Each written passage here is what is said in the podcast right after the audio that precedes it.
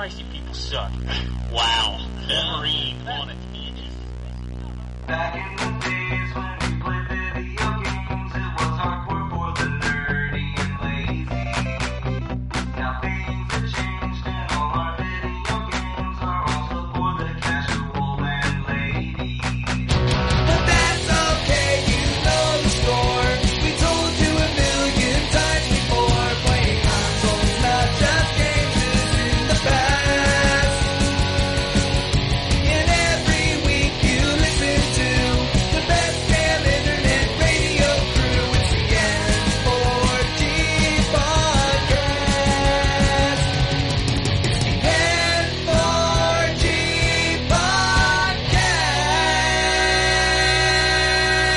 All right, it's time for another week of N4G Radio. Drew, I was so proud of you doing that last week. Did I nail it? No, but it's the effort that counts. it was. I was. I was like, that's my Drew. That's my Drew. Yeah. So this episode seven eighty two for July thirty first, the absolute last day of July two thousand seventeen. See, I knew that was going to happen. As soon It's as I start clockwork, doing the show, he logs on. See that? Here he is. I think Ah. I think he waits invisible in the invisible mode and then waits for us to start and then comes on. But how could he possibly know? Maybe he has a he has a mole on the inside, man. Maybe Drew tells him. Drew. I don't. I've never trusted Drew from day one, so I, I can see him doing this. Isn't that right, Drew? That's that's good to not trust me. That's good. It's good. but anyway, with us this week we have Drew. Hello. We have Jay. Buongiorno. We got John, Yep. and I think we got the Wombat too. We do, and I'm pleased to hear that you're still alive. Oh, thank you, thank you. I am live, barely. But That I'm- was that was that was a little nervous there for a second last week. We were like, anybody heard from Ken? Nope. and, then- and then we looked on Twitter. He's like, spent the day in the hospital. And I'm like, is he dead? no, I'm not. I'm not dead. I did. We were a little nervous there for a minute. Nobody could get a hold of you. We couldn't. You wouldn't respond to my text messages. I thought, man, oh man. I tell you, I hadn't slept all weekend, and I finally passed out Saturday night, and I just I slept through my alarm, and I was just like, man. And I woke up and I saw your text, I saw Drew's text. I'm like, oh yeah, there's the podcast. I probably should have got up. oh, but yeah, no, I'm alive. To the to the pleasure of some, to the detriment of others, but that's fine. That's fine. But video games summertime. It's almost time for. Man, I hate it every year. It's coming. And August is when it starts, and it starts hard in August. But let's talk about uh, what's going on right now. Drew, did you uh, did you play some video games Yeah, a few things. that didn't involve you know dooms and fists and watches of over? Um, yeah, I played a couple of things. Mhm. Um, I, I mean, you can probably sit down and talk about Gigantic. Yeah, Um, played that. Probably did probably mm, I'd say five matches of that. that game is is neat. That game is really neat. It's a little haphazard. I feel. Yeah, there's there's some balance they need to do, and there's. I just I just like the way it plays. I like the way it looks. Um, Yeah. I like the characters that are in it. I like the fact that it's fairly simple. Like you know, hey, build this thing, points for killing the enemies and and the other stuff, and then once you get 100 points, you'll go attack the big thing. Yeah, it's just real simple.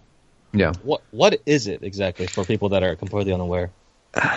it's kind of like a MOBA. Um, there's Yeah. no real creeps involved, so you're not constantly fighting stuff marching toward your your base. Um, you're more attacking characters to get kills, which then fill up a bar.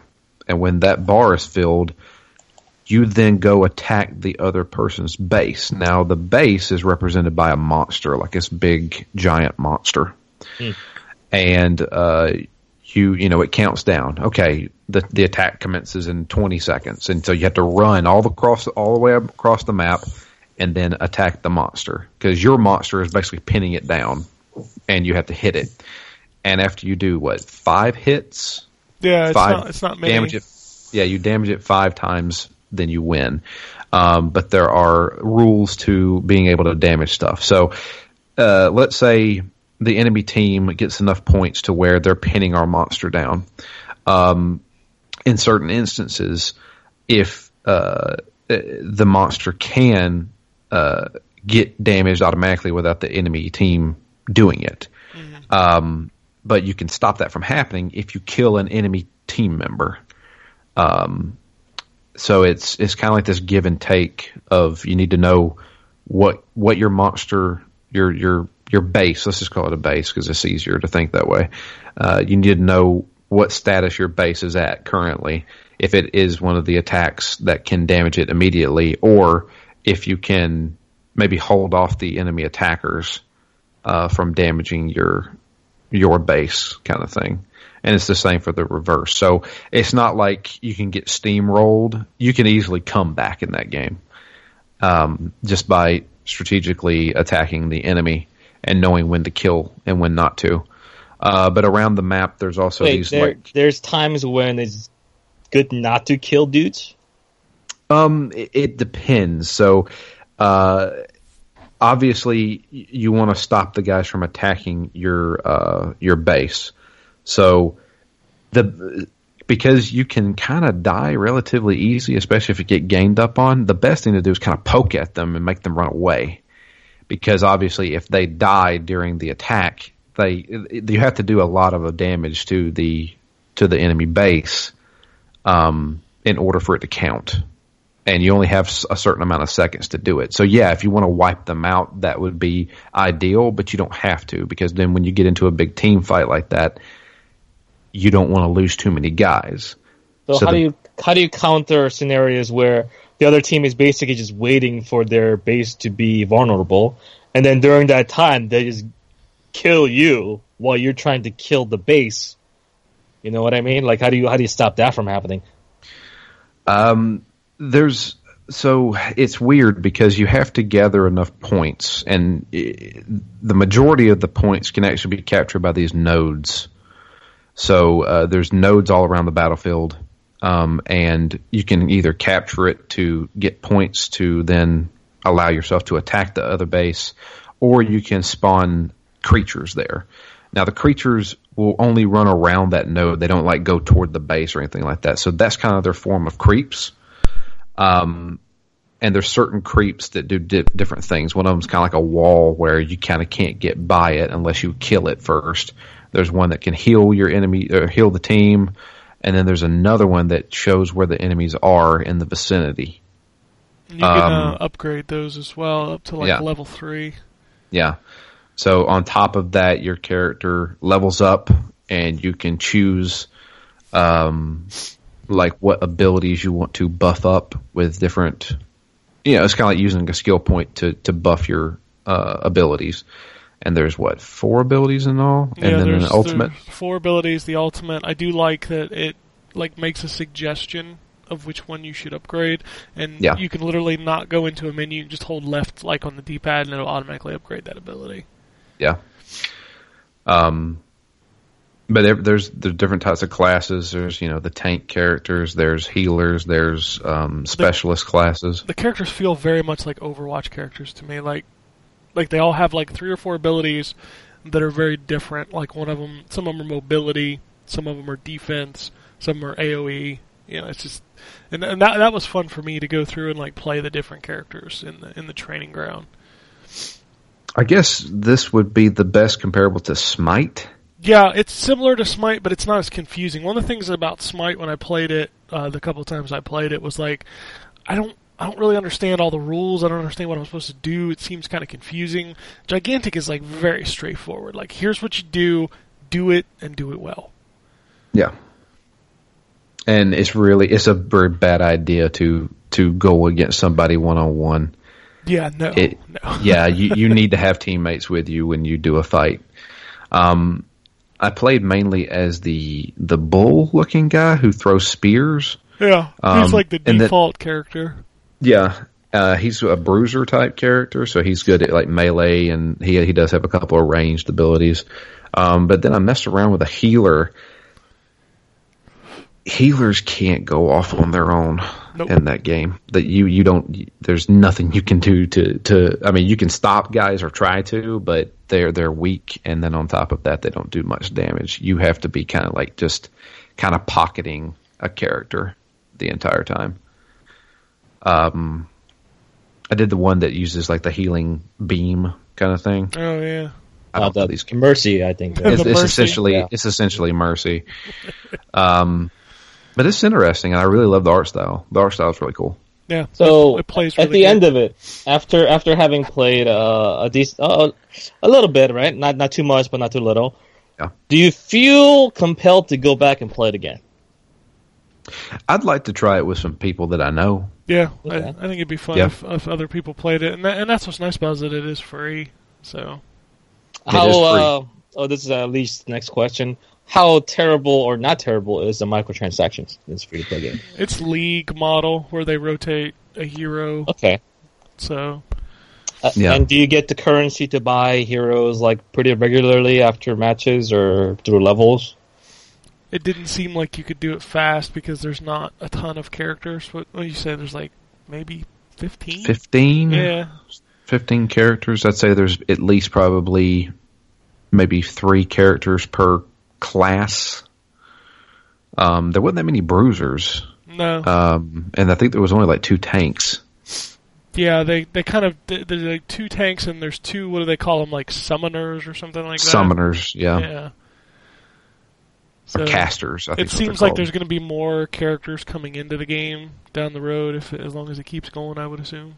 Yeah, and I have to say, like uh, those five matches that I played, I mean, it, it wasn't. It took two seconds to get into a match. Yeah. It, well, it is relatively new. Let's see how it handles in like a month. Yeah, in a month. Uh, who made this game?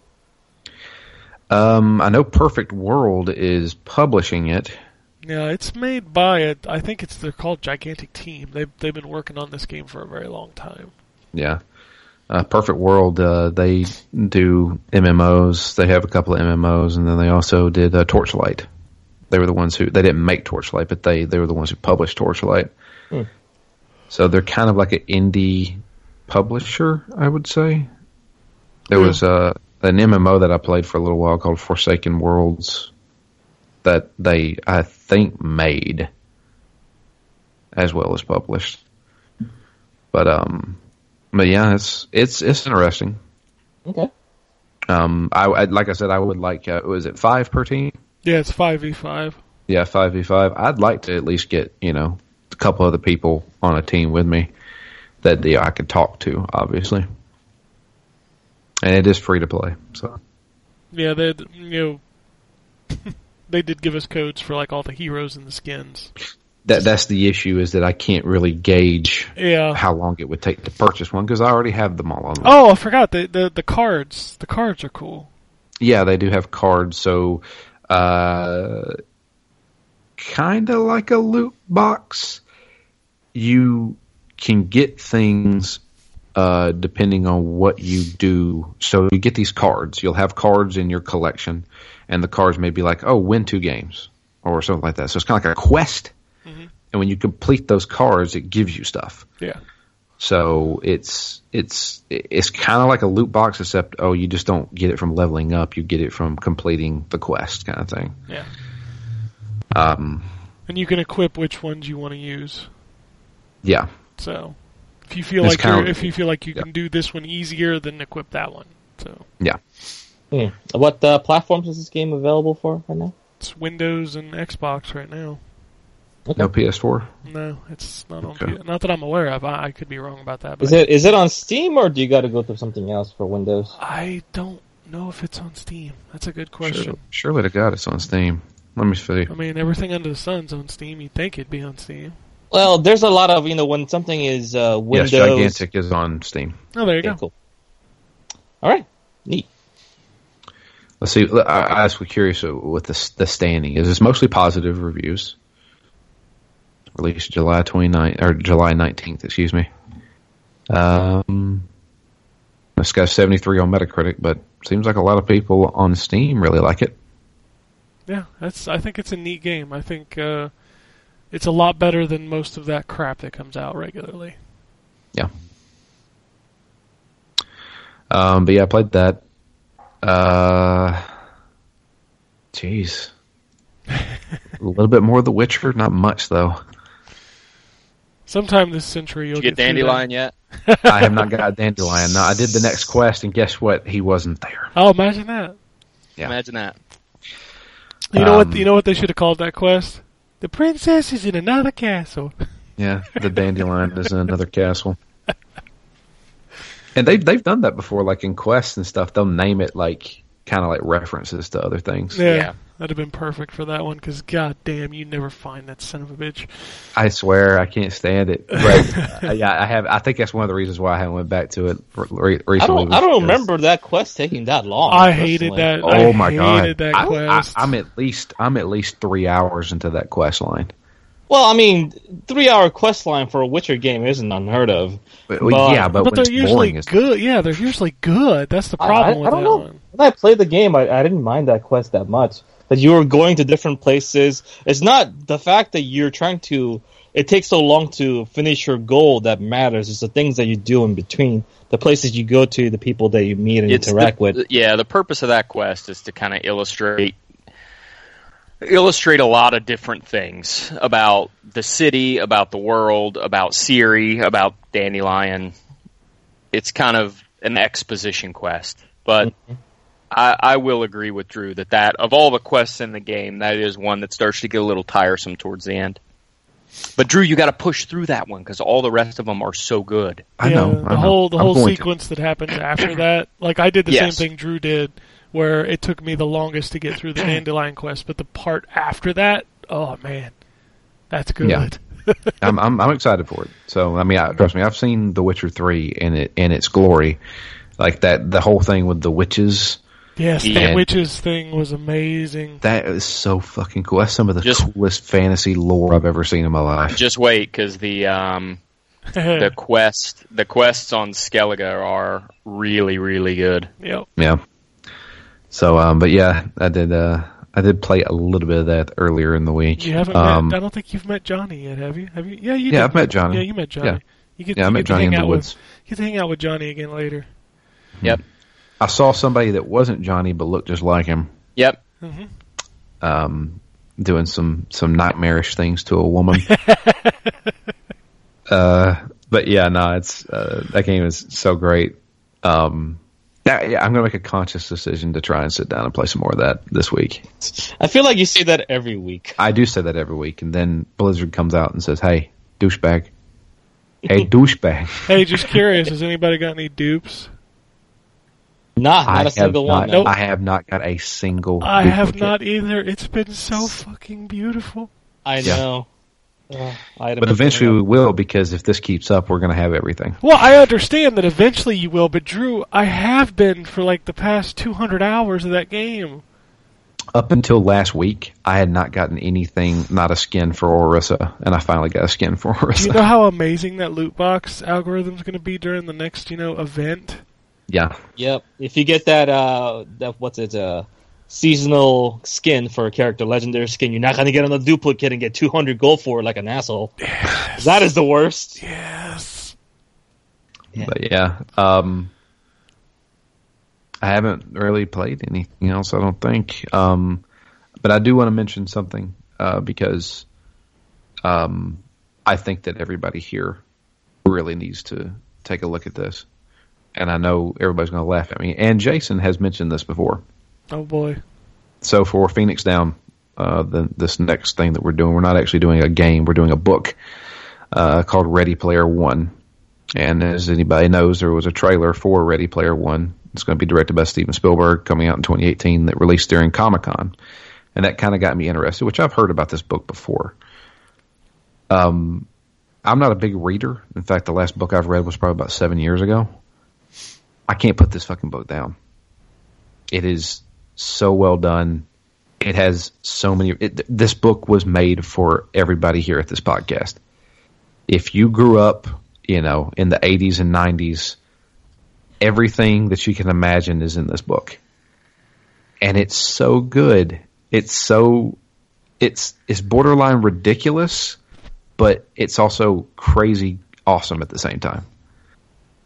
Um but yeah, we're I'm reading it for Phoenix Down. We're going to record uh, next week on the first 13 chapters. Got a lot of people actually reading along with us.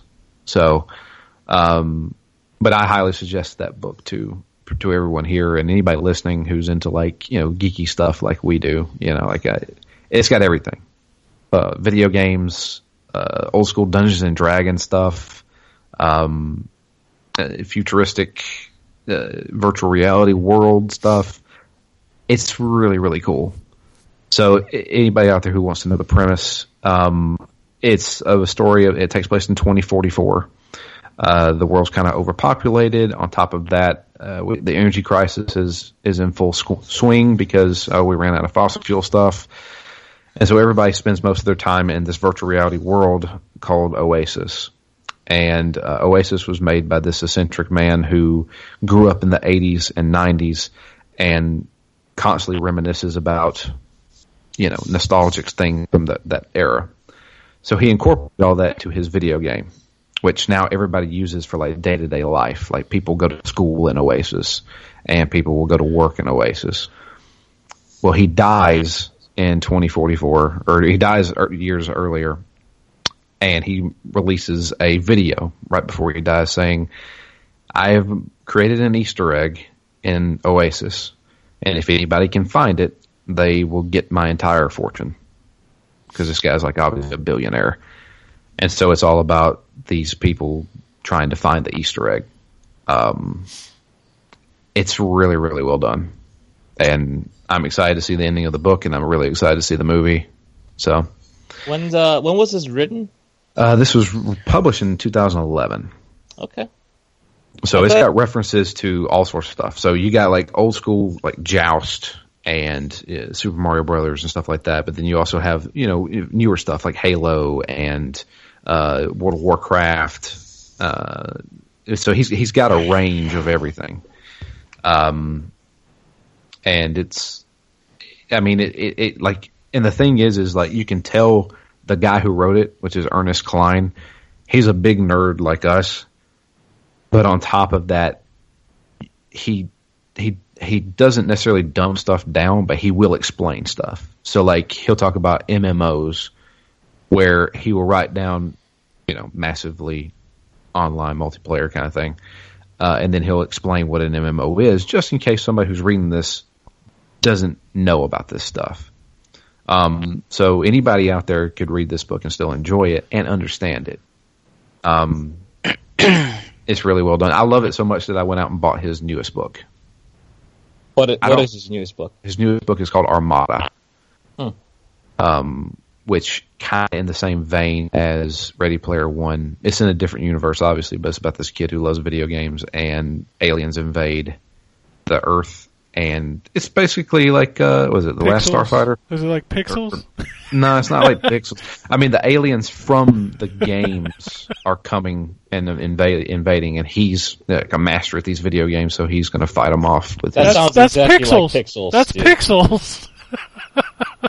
that is Wasn't the last Starfighter like that too? yeah, Uh, kind well, kinda, Last yeah. Starfighter was a game that was being used as a recruitment tool. yeah. Yeah, The, the pixels is literally aliens invade as the characters from video games, and the nerds fight them off with pixel guns. yeah. Like that's the premise of the movie. I- I'm I'm pretty sure the book is most likely better written than Pixels was as far as the narrative. I don't hate pixels as much as the internet does. ah, The I don't hate was- it, hate it, but like it's not good. It's- I mean, I can it- admit it's not good. It's just you It know, was it was better than some shit I've had to sit through. fair. Uh, so, But, yeah. uh, Drew, are you looking forward to uh, walking out of the movie theater and saying the book is better, or uh, is that something you're looking forward to readily, or is that something just kind of on the back of your mind? That's I mean, in most in most cases, Okay. the book will always be better than the movie, and I'm fine with that. But you know, I mean, I'll, I can enjoy both. So, um, the thing about books and movies in general to me is that I tend to enjoy them in the order of I want to watch the movie and then I want to go back to the book because the book is always more context, more information, and more kind of flushed out. So if I read the book first and then watch the movie based on that property, I am often disappointed by the things they don't cover and the, a lot of things that uh, don't do justice to the book. So in the way, if I enjoyed the the movie, which I'm likely to see, then I'll go read the book afterwards because I want to know more, right? Kind of like how I played the Witcher games and then I started reading the books, and I do that with a lot of different uh, different things too. But sometimes it just happens that you have read the book before. I read um, what was that movie with uh, Matt Damon on Mars? The Martian. Matt Damon. Yeah, the Martian. Oh, Matt boy. Damon. Oh god. But uh, I read the book like a year and a half before the movie came out. I didn't know the movie was in production, but it just kind of happened that way. Really loved the book, enjoyed the movie too, but obviously, you know, there's just a lot of things in the uh, in the book that the movie didn't cover. So, you know, this is it's it's an interesting dynamic in that way. Yeah. Man, But, you uh, really I- want to be disappointed. I read The Lost World before that movie came out. Yeah, that's a big difference between that and the movie. Huge difference in that book to that movie. Lost World, Jurassic Park 2 is what he's talking Oh, about. yeah, oh, yeah, okay. that that book is uh, yeah, wow. And the book is a lot better than the movie. Well, obviously, but I mean, I still don't Yeah. hate the movie, but the book is No. just so much better. Yeah. Is that the one where the the T Rex was rampaging through like Los Angeles or something like that, or was that the third one? That's the at the end. That's of the the, second second one. one. Yeah. Second one, right? Was that in the book too? God, was that in the book? Uh, it's been like The thing, 20 years since I read that book. The I thing, don't. the thing I remember at the end of that book is when they're surrounded by the dinosaurs that can camouflage, like the Yeah. invisible ones, and they're trapped in Yeah, the yeah, building. Yeah, Yeah. Yeah. I don't. I don't remember if it's in the book or not, Jay. To be honest, if it is, I don't feel like it's a big deal in the book. yeah. Yeah, because that seemed like it was made for the movie theater kind Yeah. of deal. You know, I don't. I don't think it was, but I could be Okay. wrong. Yeah. But I highly suggest to anybody listening and to the guys on the podcast, check out Ready Player One. I mean, it's it's really good. It goes by fast. That's the thing. Is like it- it's been years since I read a book, and I, I bought this book on Wednesday of last week, and I'm already well past halfway through it. So right. it's it's a great read, and I'm excited for the movie. But that's mainly what I've been doing is getting ready for Phoenix Down because, well, I'm I'm already past where we need to stop for for Phoenix Down. Nice. But that's it for me. All right. John, Yep. do you, do you do you want to join us now? You want to talk about video games? Oh, yeah, why not? sure, nothing better to do. Good. Um, so I've been switching it up, literally. So most of the games I've been playing are on the Switch. Um, you were kind enough to send me over a code for Namco Mu- Museum, which is a collection of old Namco games. So think Pac-Man, uh, Galaga, uh, Dig Dug, um, Splatter. Is it Splatterhouse or Splathouse? It's Splatterhouse. Splatterhouse. Splatterhouse. Um, and it's a collection of these games uh, were very popular in the uh, in the arcades back in the day, um, and the ports are, are pretty well done.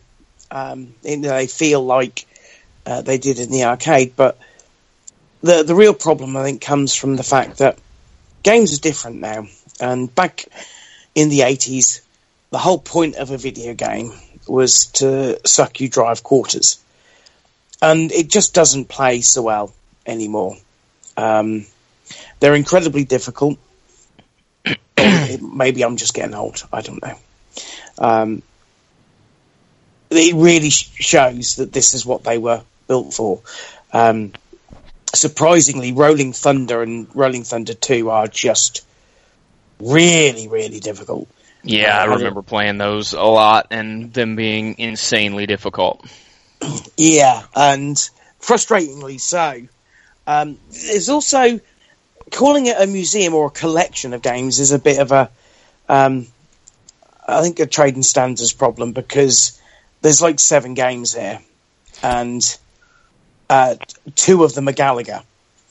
Um, and to me, that's not a real collection. You know, Namco have got more properties. Uh, they could have easily probably put 15, 20 different games on there. It is telling, however, that on the main page where you select the games, there's a massive area that's blank. So they haven't filled in the whole page with the seven odd games. It's like a third full.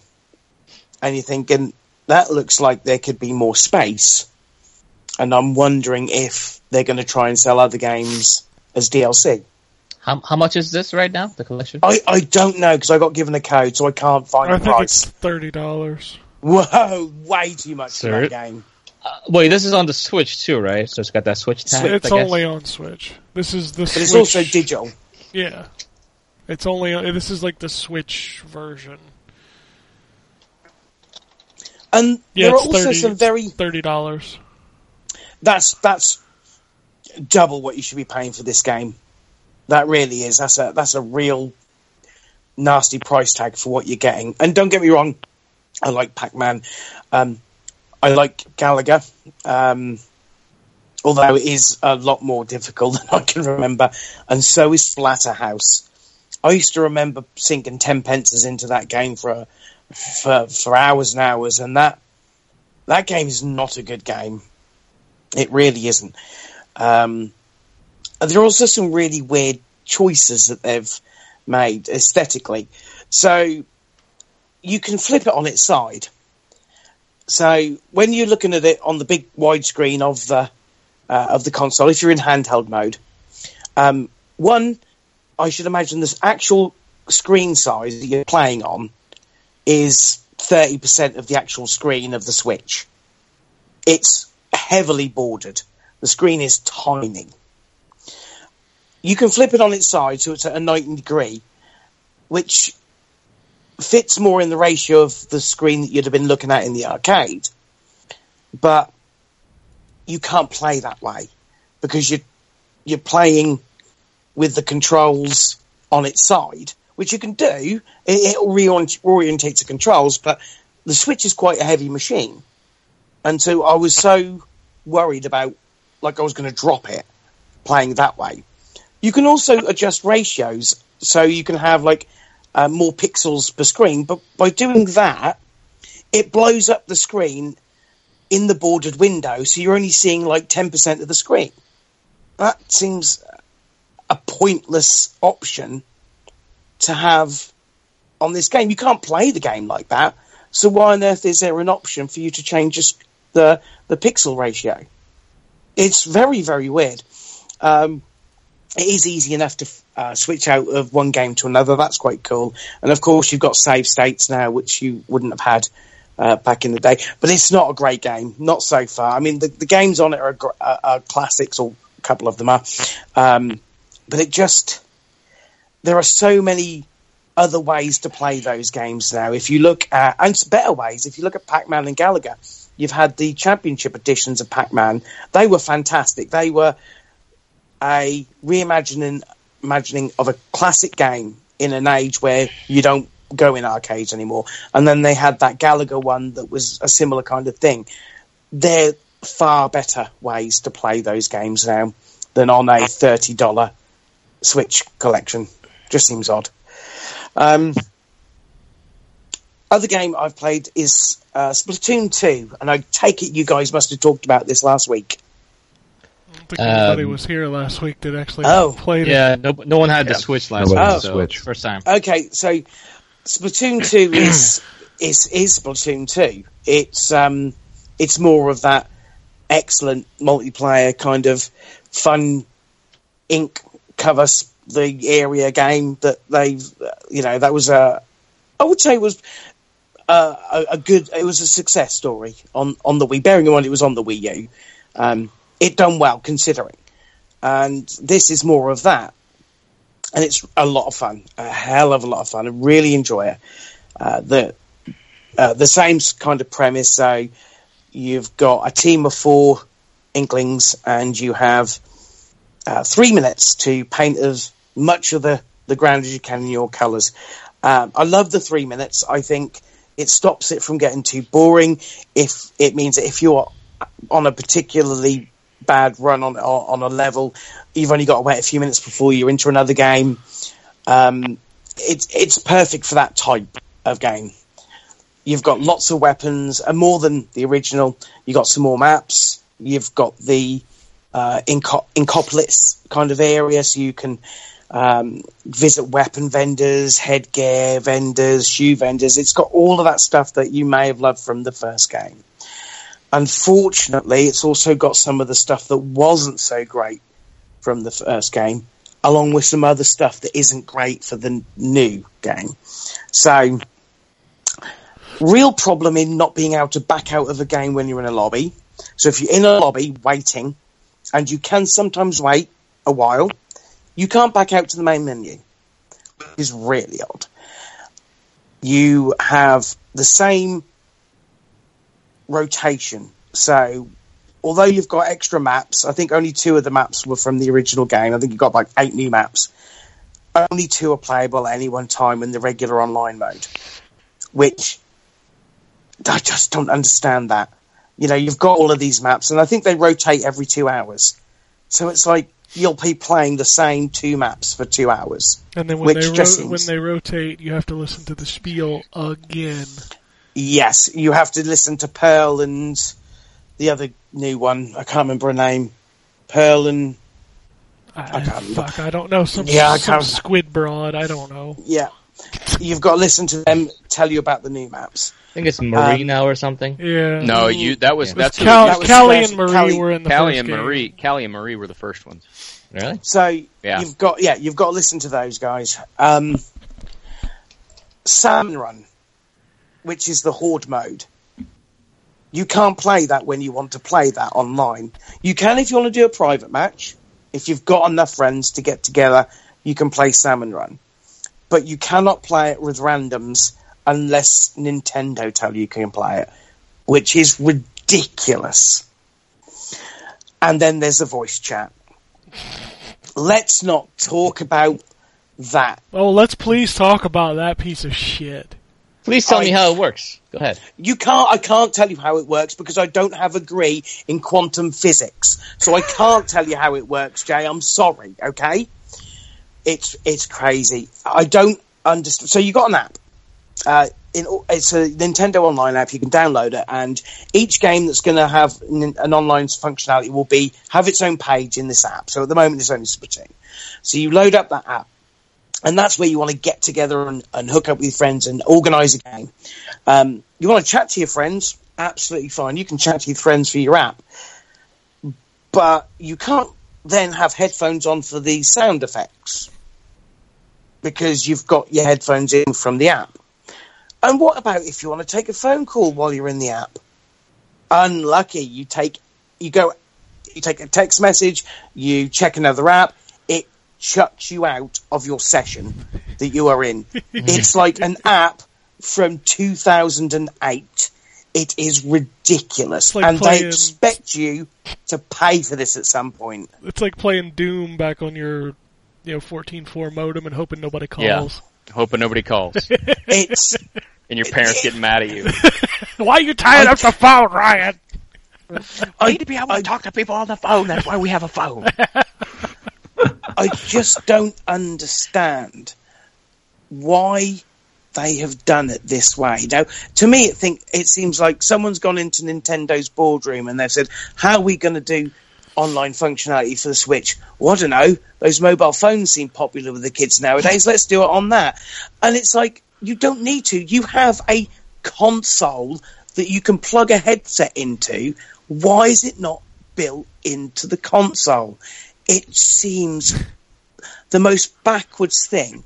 And I think no one really paid. I mean, people were concerned about it before, but now Splatoon is out and is using that app. The inadequacies have been highlighted so immensely. I just, I don't understand.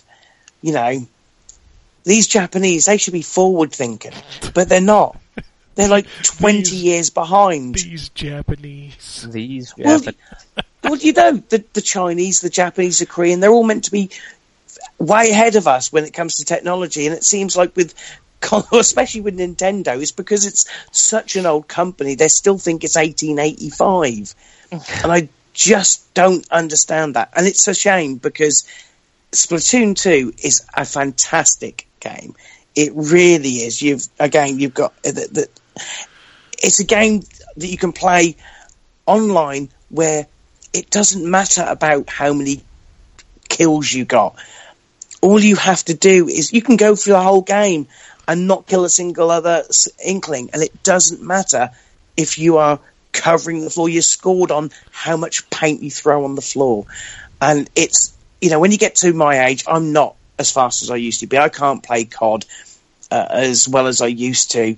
Um, you know, people are way way be- uh, be- more, better than I am, and having a game where I can enjoy it online and I can feel like I've contributed every single game is fantastic. It really is, and it just blows my mind that there are so many backward things. And not, I say, not just the app. You've got things like um, the, the the two map rotation and uh, the limited salmon run stuff, and it's I don't know. It's weird. I like it. It's a great game. It's hindered You totally, by decisions. It's it's a great game in spite of itself. you totally Now, does forgot- it have a story mode Yeah, Yeah, it's like got the a- first one? it Yeah. does. and it's it's similar. It's I mean it's um a you, you I think in the same in the first game you were collecting these cuttlefish. Fish. This is Yeah. the same thing. You're collecting cuttlefish. You're going through and it's like kind of like a um, a puzzly style. So you learn new techniques and try out new weapons for each one. It's the same sort of thing. And in fact, that's where at least so far Marie has gone or Callie. I can't remember which one it is. That's I can't tell one's- these squid people apart. no, they they all look the same to me. Um, it's well, anyway, Callie or Marie. I can't. That's who you go and speak to, and they get you invested in this this single player. And I've um, I've just done the first main boss, and I'm now onto the second area. It's got that, and you know you've got amiibo support for both the new amiibo and the old amiibo that unlocks extra stuff for you, which is cool. And you can save loadouts. So that's another thing. You cannot you can, you cannot change your loadout in the lobby. Ag- again, with we thinking it's 1998 again. Um, if you want to change your loadouts quickly, you can lo- preload a amiibo with a particular loadout, and then you could just tap it on the reader, and that will swap the loadouts for you. You could swap Which- your loadouts conveniently for only thirteen ninety five. Yeah. Luckily, I mean, I've not bought any of the new amiibos. Uh, well, I haven't bought any of the new um, Splatoon amiibos. I did pick up both Bayonetta and Cloud because I thought, oh god, I better get them before they go. But anyway, I, I, the old ones work absolutely fine, except for Callie and Marie. Uh, those two at the moment don't unlock anything. Uh, the, the the the Inkling does, or the boy girl Inkling and the the the squid, uh, the old ones from the first game, they unlock stuff, but Callie Marie don't. But it does say come back later, so I don't know if that's if you complete the story mode that that will then allow to you to unlock stuff. But again, that's how you change your your custom, you know, your your loadouts, which is just absolutely bizarre. I mean, you so you can't start a game unless it's full, and it can take, as I say, a few minutes for, to fill up, um, depending on what time you play, and you can't back out. So why on earth don't they give you the option to at least change your loadout? It's dumb, absolute dumb. A lot of It's this weird. stuff sounds like it could be patched out or you know changed. It could, and they have said that they are going to continue to support this game, much like they did the first, and they did a lot of support for that first game uh, for free for at least one year. And if this proves popular, which I think this game's probably already sold more copies than the Wii U version did, I think it's going to prove quite popular. Um, and they'll continue supporting it. But they did they supported with things like new maps and obviously the, the events like at the moment they've got um, mayo versus ketchup, you know, cake versus ice cream, all that stuff. Um, these little seasonal events, they you get clothes that you can wear that have extra boost. So at the moment, um, you get either a team uh, ketchup or a team mayo shirt that has Who uh, the special fuck? Who the fuck puts mayo against ketchup? It should be mustard. Well, I don't know. When- yeah, well, um, but you can only use it while the event is taking place. It, it vanishes when it goes, um, and they do all of that. But I can't. And one, they're not going to back out with this app thing.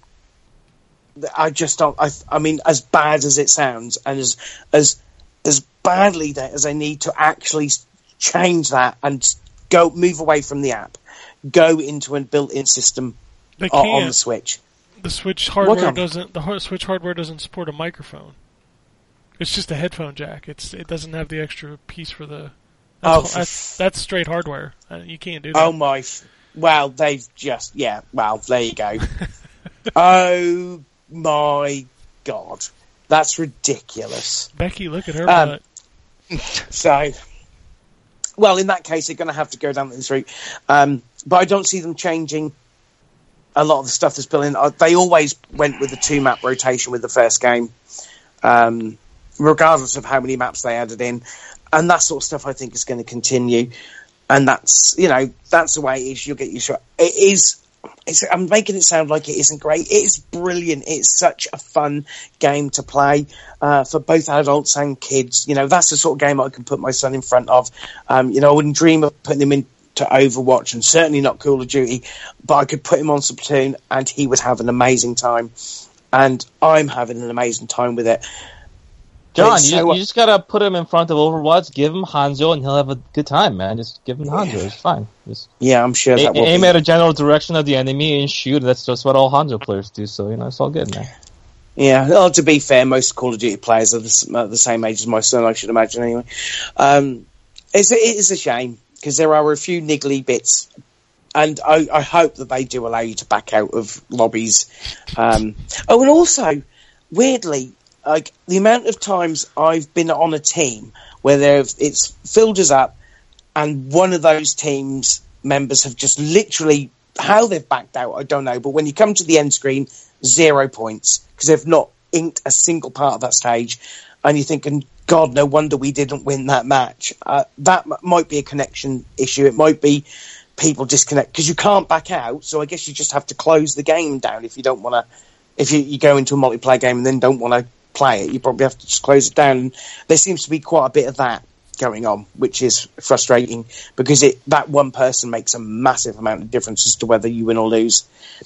But it's a if you like the first one, this is a great add-on to it. It's it's plays really really well, but you have to jump through these hoops and don't ever expect to do any kind of voice chat. Just try and get in with your friends and open a Discord app up or WhatsApp and do a group call or something because that's the best way to communicate via this game. It's crazy. I don't know. I don't know whether you have a similar because I know you've played it as well, Ken. I, I, don't- I'm done. I, I just, I, that game has way too many problems, and I don't think it's fun enough for me to deal with those problems. Like, Yeah, well- I, I mean, Overwatch is still a better game for me. I just, I mean, there's other modes in Splatoon, but everybody just plays Turf War. And it's, I just, I'm just not having that much fun. I played through the single player, and I'm like, yeah, that was neat, but, ah, Well, the problem at the moment is that you can't play anything other than sort of turf war until you're level ten. Yeah, you got to make it to Um, level ten before you can do ranked, and then ranked allows you to do things like the, the the capture the flag and stuff like that. And it's just, but still, even those modes are not great. And the, the weapons are separate for single player and multiplayer. So when you unlock them in multiplayer, you still can't use them in single player. It's it's weird. Yeah, that just that sounds like absolute. That just seems daft. Yeah, I don't. There's a lot of things in that game I don't like, a lot.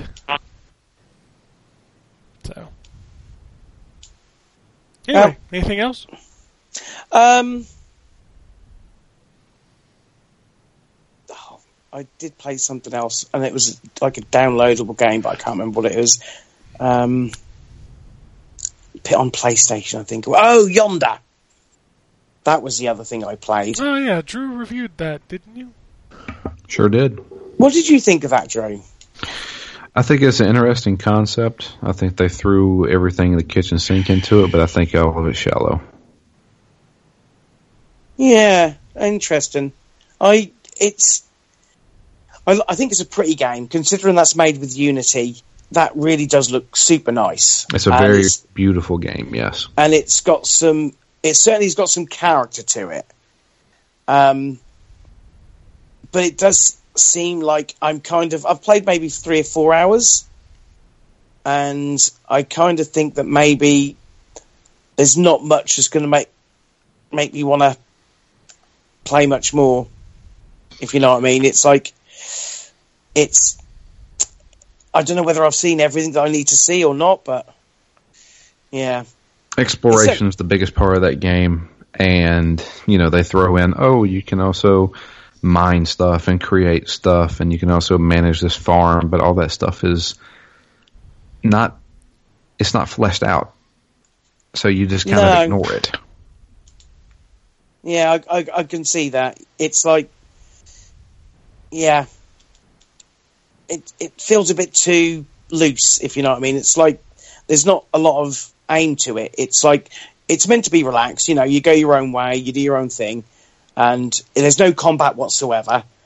Um, but it does seem like something's missing. Yeah. Uh, you know, um, it's I, I feel like I'm sort of it's it's an it's a pleasant game, but it's not one that I'm going to be spending a huge amount more time in. I don't think. All right. Yep. And that's about that's about it. To be fair, that's about all I played. Cool. All right. So Jay, you want to talk about video games? Sure. Let's see. This uh, this week has been very good for my backlog. As uh, as I've said, July was gonna be the month where I go back and play through games that I've been talking about finishing for the longest time. So on top of that list was obviously the Witcher Three Blood and Wine uh, DLC, and I, I finished that, and that was very good. Yeah, uh, Ryan Regis, what a good character he is, man. Yeah, and you know what? The um, so uh, his nature was spoiled for me by that game for the book because I had met Regis already in the book, but hmm um, specific things about his character were not known to me yet in the book that I was on. Right. And so, but uh, but yeah, Regis is a he's a phenomenal character. He's great in the books too. Uh, but he's yeah he's a he's a very very good character. Does he want the- you to be a millionaire? he does. That's the first thing I was thinking of. Was like Philbin. He does. Yeah, he's he's pretty. Maybe Philbin is a vampire. It's possible. Mm. It's possible. Yeah, I see. I, I can see him being a high vampire. I was about to say, how So, old yeah, is he now? I tried to like tiptoe around all that, and Jay just straight bulldozed right into it. Dude, when you see the fir- when you see him for the first time in the game, you immediately know that he's a vampire. I know, It's I like, know, I know, but it, I'm not- that is that's not that's not known in the books. In the book, okay. When you first meet him, that's not known. You want Okay. to be a millionaire? It's uh That's pretty great. Uh, what am I call it? Uh, it's it's funny because you, you talk about vampires. It's like, yeah, uh, yeah, that person's also a vampire too. That person's also a vampire too. And I'm like, oh, well, well okay, then there's a lot of vampires apparently. Yeah. But, did uh, you notice, by the way? Um, I don't know if you picked up on this. The um, do you remember the very one of the very first trailers for Witcher Three was called A Night to Remember? Yes. Did you notice that the character that was in that, that basically that trailer takes place after Blood and Wine? Oh, is that how that goes chronologically? Yeah. Is that, oh, I got I gotta watch that. I gotta watch that trailer You again. go watch so that trailer again. You'll immediately recognize the character, and you'll mm-hmm. understand why it takes place after Blood and Wine because of All some right. specific actions that that character took. Oh, that's really cool. Think, think about uh, a trailer for the main game that comes Yep. after the final DLC. What a thought! Yep. That, that is very cool. But finishing Blood and Wine, man, just just kind of sinking it in, just what kind of a game The Witcher Three is and what it does that no other game can do. Like every other game tries to be what Witcher Three is. And I've said it before, and I'll say it again. It's a game that makes me angry because this is it. This is one of those games that you can put it on the pedestal and say, this is how good your game can be. This is how you can combine narrative, you can combine decision making, moral, moral choices, character development, and all that jazz into one big package, and you can make it good and make the side quest just as involving and interesting as the main quest. And when when I see other games and they they you know either try to mimic this aspect of the you know what The Witcher Three accomplishes and fails miserably or just kind of comes short, it just kind of it's, it's, it stands as a statement I think to the the rest of the the developers for what they should try to accomplish. And um, it's thrilling, man. What CD Projekt has uh, next in store with uh, Cyberpunk. So, Jay, let me ask you this: Sure. with what you just said right there, would you say The Witcher Three: Wild Hunt is the best game ever made? Mm, no, not the best game ever made. The reason being is, is as good as some some of the things that it does. There's a lot of flaws with it as far as the uh, the combat goes. I don't I don't hate the combat like a lot of the other people do, but it is by far and large. I think everyone would agree the the least interesting aspect of the game, right? Yeah. But and that's an issue because that's a lot of that game. Oh yeah, you're, you're fighting a lot in that game. So because that aspect of the game is not as stellar as it could have been, there's a couple of adjustments that could have made it much much better and more interesting in a lot of ways. And without that, I can't claim it to be the best. And also. With the wealth of games and the things that I've experienced over the years, it's so difficult for me to ever say what is best. You know, I can say some of my favorites. I can say some of these games are my favorites, but to claim something as best is is being foolhardy and kind of being hyperbolic, I think. And I try to I try to avoid that kind of thing. Um, but yeah, fantastic. And uh, I don't know when Cyberpunk uh, Cyberpunk's gonna be, but I'm I'm ready. Uh, whatever they're gonna throw out, I'm I'm there day one, and I'm sure a lot of people uh, on the sir. same yeah on the same front. Uh, I also played and uh, finished XCOM 2, and luckily I had a save that I, I had played maybe about five six hours in to for me to just jump right back in.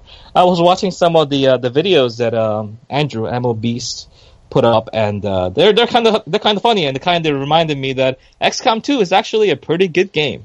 oh yes, Yeah, and um, I had a bad first impression of it because on launch the game was very poorly optimized. It Yeah, was it was buggy. There's these jitters, and even on a decent decent system on PC, it was constant stutters, and it wasn't it wasn't a pleasant playing experience. But now, you know, with all the patches and all these things that they've optimized, it's a much better game. So I, I delved right back into the game and uh, just kind of finished uh, one mission after the other. I wasn't too I wasn't too interested in maybe like milking out everything the game has to offer. So I stuck mostly to the main mission and the objectives that I had to do, and I finished the game yesterday and uh, quite enjoyable. I, I don't know where the franchise is going to go from a narrative standpoint from um, XCOM 2, uh, but there's some potential, and I know the DLC has come out, but I haven't picked that up. Maybe I will, maybe I won't. But um, either way, uh, it's a very good game, and I, I had a lot of fun. But man, when you get that 75% chance to hit at a point blank shot and then miss, oh, it's like I got in the habit of quick saving before every major turn, and uh, luck luck based combat it has has this thing on me that I really really don't enjoy. I also went back to Nioh because the DLC that uh, the DLC has been kind of piling on. I finished the first DLC, but I didn't get into the second one, which came out recently. The second DLC called Defiant Honor, and each of the DLC kind of has a theme of this major kind of historical figure, kind of like one of these legends. Uh, the first one highlighted Date Masamune, the legendary swordsman. The second one highlights Sanada Yukimura, the legendary spearman. And um, I think he actually uses swords in this one for whatever reason. But uh, or two spears. Either way, um, very, very, very interesting stuff. Because I think when it comes to DLC, you expect it to be kind of like low budget, kind of like budget compared to what the main story has to offer. But they go really, really crazy with a lot of the cutscenes, some of the boss fights that are just amazingly, amazingly epic. I think one boss fight in particular on the hardest difficulty um, took me like eight tries, which is very unprecedented. It's like whenever I, I do boss fights, I usually finish it in three or four. So like a try boss fight means that it was very difficult and very enjoyable. Uh, they also added one more difficulty called the Way of the Wise. So there's Way of the Samurai, Way of the Strong, Way of the Demon, and Way of the Wise. And Way of the Wise, basically every hit kills you in one shot. So some of you guys have played Nioh before, right? Yep. Yeah. So imagine basically any hit killing you instantaneously, regardless of what armor that you have. uh, enemies are as enemies are faster. They have like innate buffs on themselves, and they they like kind of switched out where some of the enemies are in certain points. So it's incredibly challenging. I think they might have gone a little too far with the Way of the Wise, personally. But you can kind of understand that this is made by you know Team Ninja. They have the Ninja Gaiden roots, and uh, for fans of Ninja Gaiden, they added a new weapon for the second DLC uh, called the Tonfas. If you do you remember Tonfa from Ninja Gaiden? Of course. The, yeah, those were really fast, fast weapons. He has these kind of like wooden sticks on his arm, and he's able to like like punch rapidly, very quick. You can actually break uh, your opponent's guard, uh, and then kind of like counter them and do guard crushes and things of that nature. It's very acrobatic, very fast, and very satisfying weapon to use because you can do a lot of things where you can negate people's ability to parry your attacks with the tonfas, you can like flip around, you can kind of get behind them and try to flank them. So the more and more I, I play Nioh, and the higher level you get as far as the combat goes, the more it feels like a Ninja Gaiden game, which is very interesting because it actually has a stamina meter, so you still need to manage that. But uh, Nioh, you know, I, I claimed it uh, way back. I think it came out in January to be one of the best games of the year, and uh, still remains true. There's one more DLC coming out uh, called Bloodshed's End, where it's gonna cap off the uh, cap off this kind of side story that's been going on with the Dragon of the North and Defiant Honor. So I'm looking forward to uh, forward to that later later this year. I'm not sure what month it comes out, but uh, either way, yeah, Nioh's a fantastic game. I think they might have gone a little overboard with some of the missions, trying to just throw the kitchen sink at everyone uh, to for difficulty's sake and not really for enjoyment. But outside of that, uh, very very good. I've also been playing uh, Legend of Heroes Trails of Cold Steel for PC, but I can't talk about that because it's in embargo, which is really dumb because I never reviewed that game. But you know, embargoes, embargoes are dumb for games that's already come out. Yep. over a year ago. But anyway, I am recording a video for that, which will go up on release date, which is August second. So look forward to that. I'm going to be talking about the differences in the ports uh, between the PS Vita, PS3, and the PC version. And uh, if you've been holding back uh, because the PS3 and the Vita version, you know, has some issues with frame rates and stuff like that, your wait will be rewarded in kind. So just look forward to that. And that's it. All right. So we'll move on to the Wombat. Um, so I really haven't played much of anything. Okay. um, I played, um, you know, my my stuff that I played this week is like the standard stuff, like Minecraft and um, uh, baseball and Fire Pro and stuff like that. So um, I, I haven't played uh, I haven't played anything new and fancy this week. So there's not really not really a whole lot for me to uh, go out on a limb and discuss, unless people want to hear about the benefits of um, Jeopardy on the iPhone. Jeopardy What are on the- the iPhone. What are the benefits of Jeopardy on the iPhone? It's like Jeopardy on the iPhone. Does it make What? you feel dumb like Jeopardy normally does? Doesn't make me feel dumb. Why aren't you on Jeopardy then? Uh, I don't know. I I'm allergic to Alex Trebek. Um, I think we all are, but yeah. The uh, but but my son did play um, the free game on uh, PlayStation Plus this week, which is Don't Die, Mr. Robot. I thought you were going to say Until Dawn, and I was going to be like, Ryan, I think we No. need to have a conversation. No, um, no, Don't Die, Mr. Robot. What is And, what is that? Uh, it's a game. So I was told to give this review of Don't Die, Mr. Robot. Okay. Ready? All right. Um, you're the robot, and you have to pick up fruit and not get killed. Okay. And he would give it an A plus. Oh wow, A plus. That's the best So review I I've heard. haven't, I haven't yet played it. Um, if it helps you with context, he would also give uh, Bomberman Battlefield or whatever it's called on 360 an A. So Okay. there's your. He has no taste. well, yeah. So, but no, Uh, I. I How old know, is your son now, Ryan? he's seven? Seven. He's ready for Until Dawn. Just play with him, man. It'll be fun. Yeah, I'll just make sure I stay in the same room with him. Exactly. You, uh, in all seriousness, though. In all seriousness, though, what? you need to play Until Dawn. I know, but I will. I'm sure eventually. Yeah, just I mean that that that'll take you ten hours tops. Oh, is that it? That'll take you ten. Did you hours. forget who you're Okay. talking to, Drew? It's like a month worth of gaming. Well, you know what? Tell us what, how you feel of Until Dawn in a month. Hey, October's coming up. It's true. It's true. Yeah, and also I noticed that um, uh, Just Cause Three is the PS Plus game for August after I just bought it on the Xbox. Oh no! Wonderful, isn't it? Don't you just Yeah. love that? Yeah. So what I'm probably going to do is download it on PlayStation so I can play it on my Pro. Yeah. yeah, Uh, it'll, it'll run much better on your Pro than it'll on, on the Xbox One. Yeah. Not Uh, by but- much though. Uh, I saw the Digital Foundry thing. It's about 15 frames, so Well, 50 hey, percent 50 percent increase is pretty pretty huge in my book. Yeah, true, true. So, uh, but yeah, that's pretty much it. All right. Well, I guess I'll wrap this up. I, I played a lot of Overwatch, but we don't need to talk about more Overwatch. What do you think of Doomfist at least? I like Doomfist. He's fun. I feel like he is slightly overpowered. Yeah, his uh, the, my biggest issue with him right now is that his charge punch, the cooldown on it, is way too short. Especially Mm. since it's a one-hit kill up close. Mm, no, it's a one hit kill if you splatter a dude against the wall. Yeah, Otherwise, which is most of the time. Ah, you gotta position yourself. If the Doomfist cooldown was too long, he would feel too weak.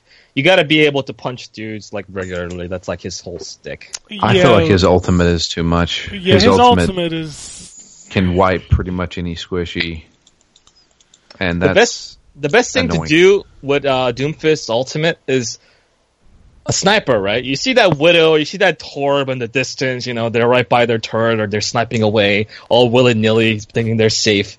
You meteor strike, and you kind of zoom towards all the way their back line and just land right on top of them. Just kind of getting the back line killed, and then from there you start flanking the supports.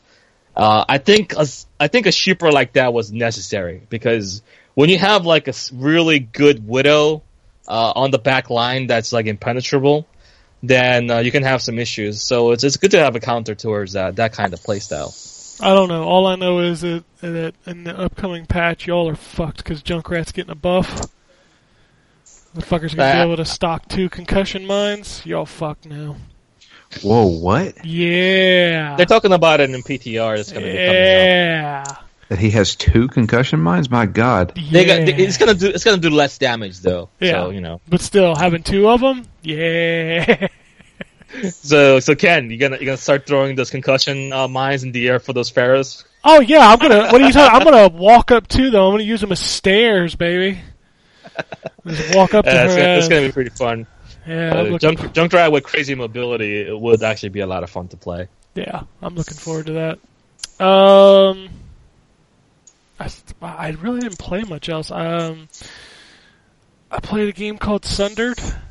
I played a lot of a game called Sundered. Okay. So awesome. there's a game from the guys. I don't remember the name of the developer, but they made a game called Jotun uh, Valhalla something. It's like a I, I remember that. Yeah. yeah. So they made that. That was the last game they made. I didn't like that game. Um, I felt like it was. I, I don't know. It felt like they didn't explain what you were supposed to do in that game very well. It was very hard. Um, but one thing I really did love about it is the art style in that game is incredible. It's um, hand drawn animation and it just looks amazing. Giant full screen characters and bosses, just just visually stunning. And Sundered continues that. It has that same kind of visual art style, but it's a completely different game. So this is Super Metroid or Castlevania Symphony of the Night. So you start the game off, you have three different areas. Uh, you can only go to one of them, and then you start moving through these areas. And then the map is exactly like a like a, a Symphony of the Night. It's got the squares, the blocks. You can tell which way you need to go. Uh, on the map, there's bosses. There are uh, ability shrines that you can get to. Uh, and when you unlock these abilities, then you unlock the ability to get through other areas. So, for example, you start off with pretty basic stuff. You can do a dodge roll, you can attack with the the square button, and you can jump. Um, one of the first things you get is an armor, which allows you to take a hit. Um, and then the next thing you get is like a double jump. Uh, then eventually you get this dash that allow you to break through certain walls. So it's very Metroidvania, like hey, you can't get here, maybe you come back later. Um, and those places are marked on the map as ability doors. Um, one of the interesting things about this game is it has an upgrade system, and you use the the gold that you collect from killing enemies and breaking boxes to upgrade this skill tree that, while not quite on the same level, but is fairly similar to Pillars of Eternity size. Um, it's just massive. Like there's just tons, and that's the thing I like about this game is it drip feeds you upgrades. So you're constantly upgrading your armor, your shield, your damage. You know, just all these little things that you can that you can upgrade, and they kind of go in this this order of each one can upgrade three times, and once you upgrade it, you can move on to the next node and you know upgrade it again. And and the thing is, is every time you die in the game, the map resets. Um, you go back to the, the shrine and you can upgrade. Now, when I say resets, I don't mean like everything, like every progress that you've made through doors, bosses, all of that stuff stays. So, like if you unlocked an area, you got a shortcut to an area, that's still open. But the map itself completely resets. So think of it like a Diablo dungeon, Diablo 3 dungeon. So, like every time you go through it, it'll be the same basic structure, but it may be a different layout but the main areas like the boss, the ability doors, all of that stuff remains exactly the way it was. So that seems like a roguelike element where things kind of shift around after, you know, as, you know, you die or whatever, right? Yes, but you So- don't lose any progress. Okay. But like is doesn't it like I know you being someone that really hates a lot of rogue roguelike games. Yes. So having that element of the levels kind of shifting around to kind of get back to where you are, doesn't that repetitiveness and going through the other, you know, same area again to get to where you were, doesn't that bother you? It actually doesn't bother me because um, it's it's got that Dark Souls aspect. So like when you make it to an area where you're supposed to do what you do, you can hit these like orbs that unlock a shortcut that make it quicker to get back there. Mm, okay. So, and obviously, if you get to like a boss and the boss just wipes you, then the idea might be that you need to go upgrade your damage, or you might need to go upgrade your armor, or your dodge rolls use stamina, so maybe you need to upgrade your stamina. Sounds like Rogue Legacy a little bit. It does. It's it's fairly similar to Rogue Legacy, except that you actually do progress through the actual level. So, Mm, like you kind of do that in Rogue Legacy. Yeah, but you still have to go back and do the same boss over and over again when you die. In this one, you No. don't. You just you you finish the boss, you get the ability, and then he's done forever. Yeah, I mean, you, it's the same way with the bosses in Rogue Legacy. Yeah, it's just when your character dies, you just have a new character that you carry on, like you know the previous thing. It. I, I I mean, I like Rogue Legacy a lot, but this didn't feel like that at all to me. Like I felt like I was playing Metroid, and when I died, the only thing, the only downside was is that it put me back to where I needed to upgrade.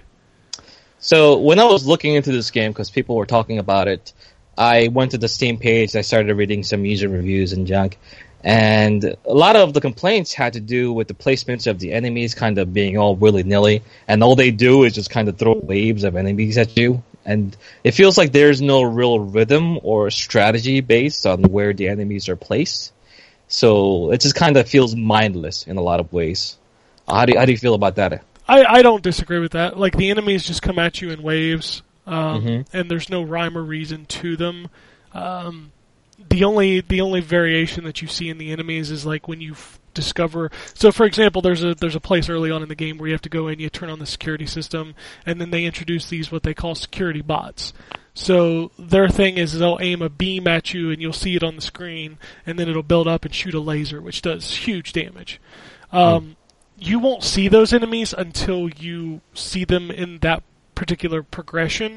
But once you see them in that progression, then they start showing up in the regular, you know, bursts of waves of enemies that they throw at you. So yeah, that Okay. part is a little eh.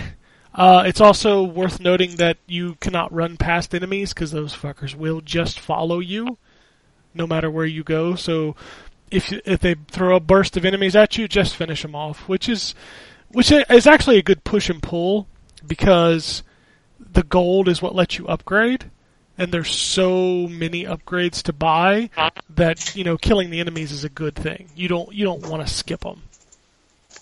And how do you feel about the combat overall? Combat's, I mean, it's not great. It's not going to roll any Devil May Cry comparisons or anything like that. It's very mashy at times, but um, kind of keeping track of when you need to dodge and when you need to attack, and you know some of the attacks are stronger, knowing when to use them. So like your character can attack left, right, up, down, uh, but you can also do like a downward slash attack. Um, later in the game, they give you a gun.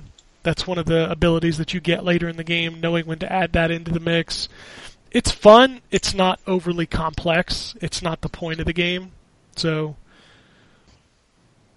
Okay. I I get the, I get I get the gist of the game. I feels like a uh, the game I think had a lot of mixed reviews in some ways because maybe they expected the game to be something different than it is.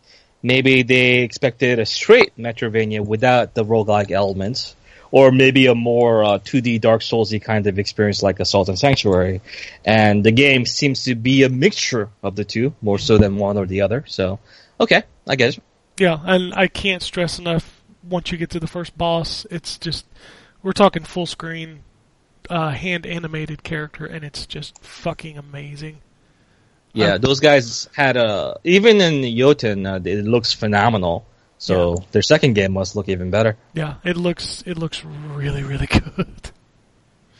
But no, I I I'm really really enjoying the game. I actually bought it um, since it was new. It was on sale. I get what ten percent off for having PlayStation Plus, so it cost me eighteen bucks. But I think it's totally worth the twenty dollar price tag.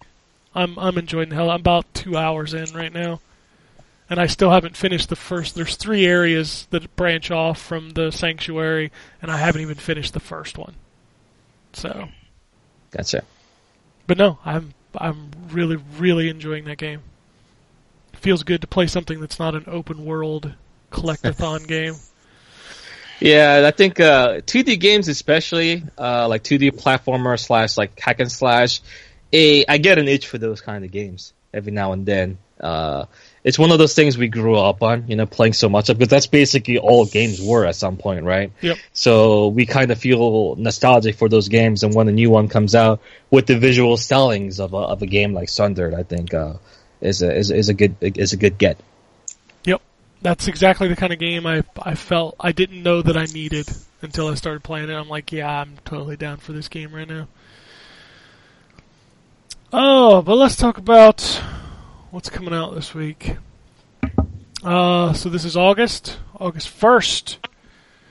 Uh, Aven Colony, which I talked about that a couple weeks ago. That's a cool uh, alien uh, Sim City style game. It's a pretty cool game. Uh, Demetrios, the big cynical adventure. Okay. I don't know. Uh-huh. Uh, Dino Frontier, which I believe is a PSVR game. I heard nothing but good things about Dino Frontier so far. I think Uh, it's made by the same guys that made Monday Night Combat. Uh, I don't know about that, but from what I've been told, uh, Dino Frontier is almost like a killer app for PSVR. Is, is what I've been told. Uh, how fun it is and how it uses the PSVR aspect of it in really clever ways. So that's one of those games. Like if uh, if I can get a hold of like a VR unit, that's the game that I would want to play over something like Resident Evil Seven, which I've already finished. So Uber Entertainment was the one that made Monday Night Combat. Is it? They, did they make Dino Frontier? I don't know. Oh, I thought you were going to tell me that. I just know the name of the company. Uh, Patapon Remastered is out this week. Ooh. oh I love I love the Patapon games on PSP. I thought they were great. Well, this one's uh, joining Parappa in the remasters. It's coming to PS4 this week. Uh, Shadow Tactics: Blades of the Shogun. that's out. already been out on PC, hasn't it? yeah, I think so. Okay. Uh, the Long Dark is finally coming out. Oh, really? Uh, wow. Five years. Yeah, Jesus. That's it's been in early access for longer than I remember the name of the game. That's a cool game. it's out this week. Uh, that uh, Cliffy B game. What's it called? Lawbreakers. Lawbreaker. Lawbreakers. I, I know I'm being a dick. It's out this week. It's uh, it's a game called Not Overwatch. And probably gonna fail. I've actually seen a lot of videos of people playing that beta. It, it seems interesting. I mean, I'm sure it's good. Cliffy B makes good shooters. I just, I'm so invested. I, I can't change. Um, Tacoma is out this week. Wow, that's been talked about for three, four years now. Uh huh. So, Mr. Shifty is finally coming to Xbox One this week. That's been out for Switch, PC, and PS4 for quite a while. Mr. Shifty. Mr. Shifty. Uh, Race Arcade. There's a name for you. That's out this week. okay.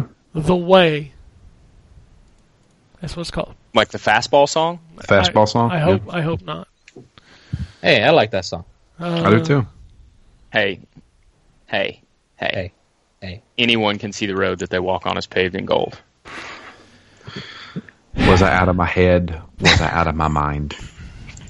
It's a different song, but I know that's a different fastball. song. But that is fastball. Those are the only two songs I remember from them. That's because those are the only two songs they really ever had. Okay, there you go. Where are they now? Fastball. The VH1 story. What's Uh, VH1? What? Does VH1 still exist? Of course it does. I I'm haven't sure tuned does. into it in so many years. I can't even tell. Uh, Shovel Knight's coming to Blaster Master Zero this week for the Switch. That's the only Switch thing coming out this week. Okay. When's uh when's when's the Shovel Knights guys uh, next game? Yacht, Yacht Club Games, right? I don't. Yacht Club. Have they announced a new game? They've been doing Shovel Knight DLC stuff for like four years. It feels like. What's the final one's not even out on everything yet. I don't think. Yeah, Spectre. Yeah, I think Spectre's Yeah. only out on PC, PS4, and Switch so far. I think it's still coming to Xbox and 3DS, if I remember Mm. correctly. Looking forward to what they're gonna do next for sure, but I'm curious how how long that's gonna take. All right, I got some good PC games for you for the week. Oh, can't wait. Uh, douchebag. That's that's a good one. We talked about that one. Douchebag. Douchebag is uh, big. uh, I have to look this up. Be quiet. That's the name of a game coming out this week. Douchebag. Be quiet, douchebag. Be quiet. There should be two games. Uh, Okay. I have to read the synopsis. For this. Okay, go ahead. Douchebag. The leprechaun douche is of Irish descent. Like all the descent Irish leprechauns, they have their own wine cellar filled with a top of wine. Once sitting in front of a fireplace, slowly scoring into the tube a new tobacco. What the fuck is this? Here's the t- thunder of breaking glass, and then it's a ellipses. I can't. Leprechaun douche. Okay, here we go. Uh, douche reluctantly descends into his cellar to see that the rotten shelves could not stand the weight of the bottles of wine and collapsed. All the bottles of wine crashed. Holding back tears, douche takes his old bag, which he uses to collect the coins lost, lost. All right, lo- all right, uh, this is broken English. Which he used to collect the coins lost, lost by people. The leprechaun is put forward into a dangerous path to gather gold and again fill your cellar with wine. Do you get it? The, the leprechaun's name is Douche, and he has a bag. Yeah. That's the gist. Yeah, brilliant. And he, All right. here's the rest of the synopsis. Comedy gold. Crazy difficulty level. Carefully choose each step. Nothing more difficult you did not come across. You'll have to go through hell. Each monster is different. Some lazy, some are strong, and some are perverts. Everything is procedurally generated. A huge world with many unique levels. Easy, intuitive control. Up, down, left, right arrows. Jump Z. Menu, exit P. Action, enter. Sure. I don't even know what you just said. I don't know what I That's just read. It's No it- sense. It's broken English. It's got to be made by somebody. Uh, developer is Illumicorp. Let me see. They have made Douchebag and Ohota Capricoi. Sure, I remember What's- that game. I went to school with that game. Okay, I'm gonna. Oh yeah, on. these are horrible. gonna- These are horrible. Like you know, quickly made games. Oh really? Because the next game on my list could not have been quickly made. No way. Okay. Fidget spinner simulator. Yeah. Oh, for- Whoa, I've been I've been looking the forward to world we live in, man. people. The world we live in. Ah, We we say that, but Fidget Spinner is like the top downloaded app right now. Did you unlike see- Because people are just weird. Did you see GameStop's weekend deal? When you pre-order Destiny 2, you get a free fidget get a spinner. fit. Yeah, I saw that. Is it is it at least Destiny brand? Yes, spinner? yes. Yes. Okay. All right. Okay. Sure. Still, Fine. still, that's not that's not that's not a good enough excuse. Sorry. Excuse for well, and the what, John? Destiny logo kind of looks like a fidget spinner anyway. So. It does. It does. All right. So what you're saying is that Bungie were ahead of the game. Fucking right, they Yep. were. They knew. they knew this was coming. All right, let's move on to the news. Uh, what's happening this week? Wolfenstein 2 DLC was announced. It's going to be, I guess, Game isn't even out yet. Yeah, but I mean, DLC is usually announced when the game is, so this this feels a little late. Yeah, Yeah. true. Is, Uh, it, is it a season pass kind of deal? Or yeah, what is it's three expansions to the single player, I think, with three different characters or something like that. All right. So they're not going down the route of the first game where they had like a standalone. No, no. They sell you that season pass. If one of them involves the the animated gecko, I I'll be there. I'll play that. uh, Friday the Thirteenth has finally got patched on Xbox One. Well done. Too little, too fucking late, guys. uh, Dragon Quest Eleven is officially confirmed for the West. Be out in 2018. Sweet. Uh, if you didn't if you didn't pre-order Tekken Seven, you can now buy Eliza or Elza. What's her name? And there's Like some the girl from Frozen. no. Yes. Let it go, Ryan. I will not let it go. If you have uh, Origin access, Titanfall 2 is hitting you this week, so you can play that for free. Battlefield 1 has hit 21 million players. And it'll hit a lot more when that goes free to play Oh, for sure. on Origin Access. Uh, there's a new update coming to Metal Gear Solid 5. It adds Really? it adds Revolver Ocelot as a playable character in the multiplayer. Oh, multiplayer. Okay, Yeah, they don't. They haven't done any updates to single player. That'd be stupid. Yeah, They the couldn't, that they couldn't even finish so, it, you guys. Come on. Yeah. I wonder why. Um, there's not a lot going on. We talked about the PlayStation Plus games for the month of August. Uh, as Ryan said, Just Cause 3 is one of them. The rest of your lineup is. Give me a second here. Uh, Assassin's Creed Freedom Cry, which I've heard is incredible. I heard that too. I'm anxious to play it because I never got a chance to play Is it. that a is that a PS4 game or a PS3 game? This is PS4. For Okay. Uh, Downwell. Uh, Just Cause 3. Fantastic game. Yeah, Just Cause 3. Those are the PS4 games. PS3 is Snake Ball and Super Motherload. And Vita is Downwell and Level 22. So, level 22 is alright. It's fun. Good sense of humour. uh, PlayStation Plus prices are increasing in Europe and Australia. Yes, they are. Uh, what else is going on? Capcom has said But to that. be Go ahead. but to be fair, I did just pick up um, 15 months for 30 pounds on the Prime Day. So that was alright. Uh, Capcom called Street Fighter 2 on the Switch a smash hit. Um, also, uh, Capcom was reporting financials this week, and here's a very interesting tidbit that I saw in that. ARMS has almost caught up to Street Fighter 5 in terms of sales. Wow. Neat. Says more about Street Fighter than it does about Arms, though, doesn't it? ARMS has sold 1.18 million copies already. Street Fighter 5 since launching last year. Was it last year? yeah, last Yeah. year Last year. Yeah, it was okay. last April, wasn't it? Yeah. Um, 1.7 million. Do you? Uh, I never think anybody goes by reviews, but I think people actually listen to reviews with Street Fighter Five It's possible. because otherwise, everybody pick up Street Fighter. You know, it's just Street Fighter. Everybody knows it.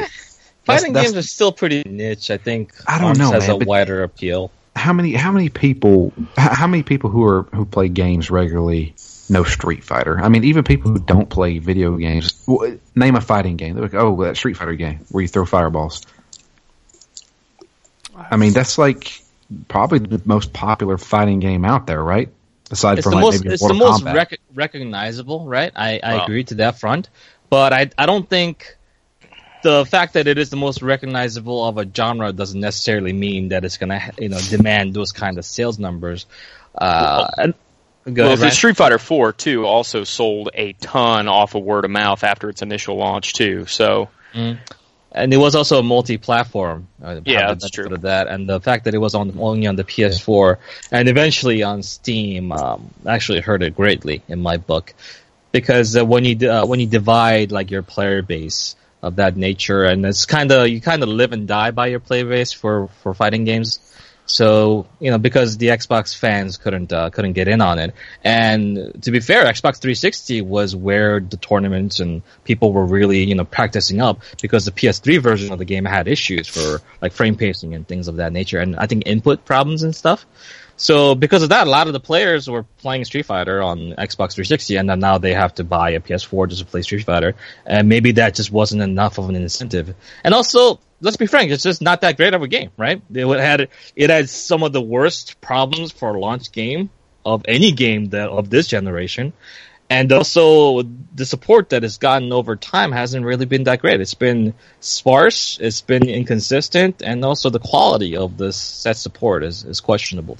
That game So- still doesn't have an arcade mode.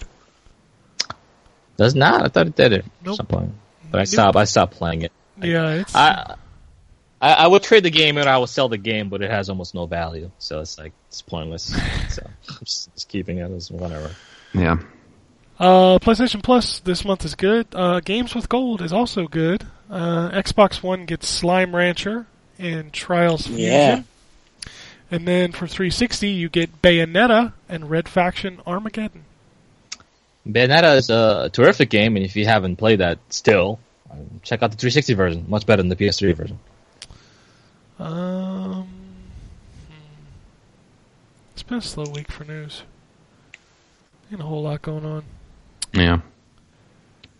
Yeah, uh, Overcooked made it to the Switch. That game is fantastic. I don't know how the multiplayer That game is is gonna work. frustrating. Uh, I, I guess if you're not coordinating with your uh, with your teammates and stuff, but when you do, and when you start really getting the flow of things, that's one of the best couch co-op games I've played in years. So uh, definitely give that a go. But I don't know how the controls work for the Switch. I guess you could hand over the, the left or right control pad, and then you could kind of do co-op like that. But hmm. Uh, speaking of Street Fighter V, there's a new DLC out, which includes stages and costumes. Um, that stage is ten dollars. Mhm. Costumes are four dollars a piece. That's fucking ridiculous. I refuse to buy another Street Fighter game until they bring up bring back the uh, the high grass stage from Alpha Two. Well, you got to have Sagat first, otherwise it doesn't work. it's true. That's true. Uh, did anybody get one of those SNESs from the Walmart pre-order? no, No, no, Yeah. but to be even fair, I didn't try. uh, yeah, Yeah. I tried. there. I, I got one, and then I got it taken away because they canceled every one Uh. of them. Yeah, of course they did. Yeah, they canceled all. Man, people were pissed.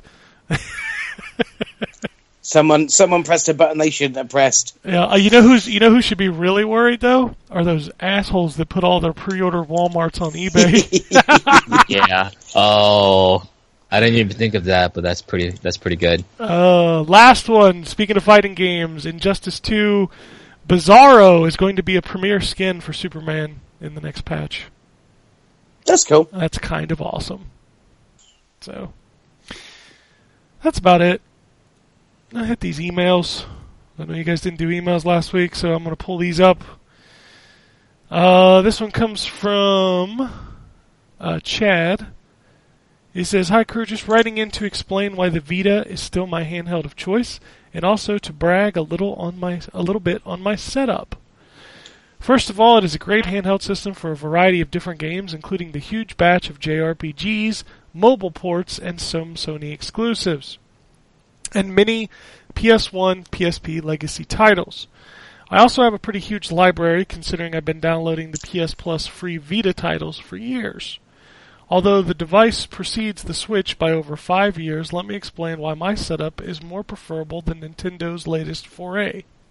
I have a PS4 Pro with 5G support, a robust internet connection, an unlimited mobile data plan with hotspot, mm-hmm. 9 terabytes of internal external interoperable storage, and well over 200 digital PS4 games all downloaded. This basically means I have access to my entire PS4 library on my Vita anywhere at any time through remote play. Honestly, remote play used to kind of suck. Like most people, I used to have a hard time maintaining a connection, or the connection was so laggy the games were almost unplayable. Even though most people have probably given up on remote play, I still use it, and it works amazingly now. I laugh every time I see an article stating whether or not someone speculates on whether a game will be available on the Switch, because the Vita can technically play anything that is available on the PS4. Uh, don't get me wrong, I'm not a Nintendo hater. They were basically the majority of my childhood, but the Vita was ahead of it, ahead of its time, and shame on Sony for neglecting this amazing piece of tech. If people actually knew what this thing can do, it would have it could have a resurgence in sales, but that would mean Sony would have to get off their ass and market something for once. Um, I'm I'm with you on the whole remote play thing. I use it all the time. I sometimes I'm using it. Let's say I'm watching something on TV, right, and I want to play my PS4. I'll put I'll take out my PS4, I mean uh, PS Vita, and just remote play that. Use it as a second screen and nothing more. The only issue that I have with remote play, and I'm sure you'll mirror my sentiment, is that any game that uses the R2 and the L2 button Yep, suffers greatly. it's almost Mhm. impossible to play. Yeah, it's sometimes you can kind of, you know, do the uh, do the controls in a way where you remove the L1 and, and R1 and make those R2 and uh, L2 and R2 because they're more important most of the time. But if they use all four of the shoulder buttons, then you're in trouble. You can do the the touch based thing, but boy, is that not good enough for something. But I did play a lot of Nioh on remote play, and as as how important as timing and you know your reaction is for Nioh, I played that game perfectly fine. I played through a lot of the most difficult missions, uh, playing uh, you know playing on remote play with uh, a bit of latency here and there, but it's very very noticeable, very not noticeable, and also the basic because of the resolution and how the uh, the streaming thing works, it also looks great because the Vita you know still has that OLED screen. Uh, I think as far as portable screens go for a console, I think that's way better than what the Switch has or the 3DS. So yeah, it's a very underrated, still very very useful, and I'm glad to see uh, you getting good use out of it for sure. Uh, he follows up by saying, by the way, when I say it works amazingly, I mean I can maintain a stable connection several states away from where my PS4 is located, and I don't have to worry about memory cards because everything is stored on the system. Sure. I truthfully, I, I get what he's coming for, but I'm gonna be real honest with you. My fucking Switch hasn't come out of its dock since I bought the thing, so that aspect of the Switch means nothing to me. Yeah, but you've never really been a big component for a portable gaming. No, no, that's not my thing. Uh, your Kara sends us an email. Uh, he says, "Boys, around E3, I wrote in saying some bad words towards Sony, and you guys asked me to go in depth, so here we go."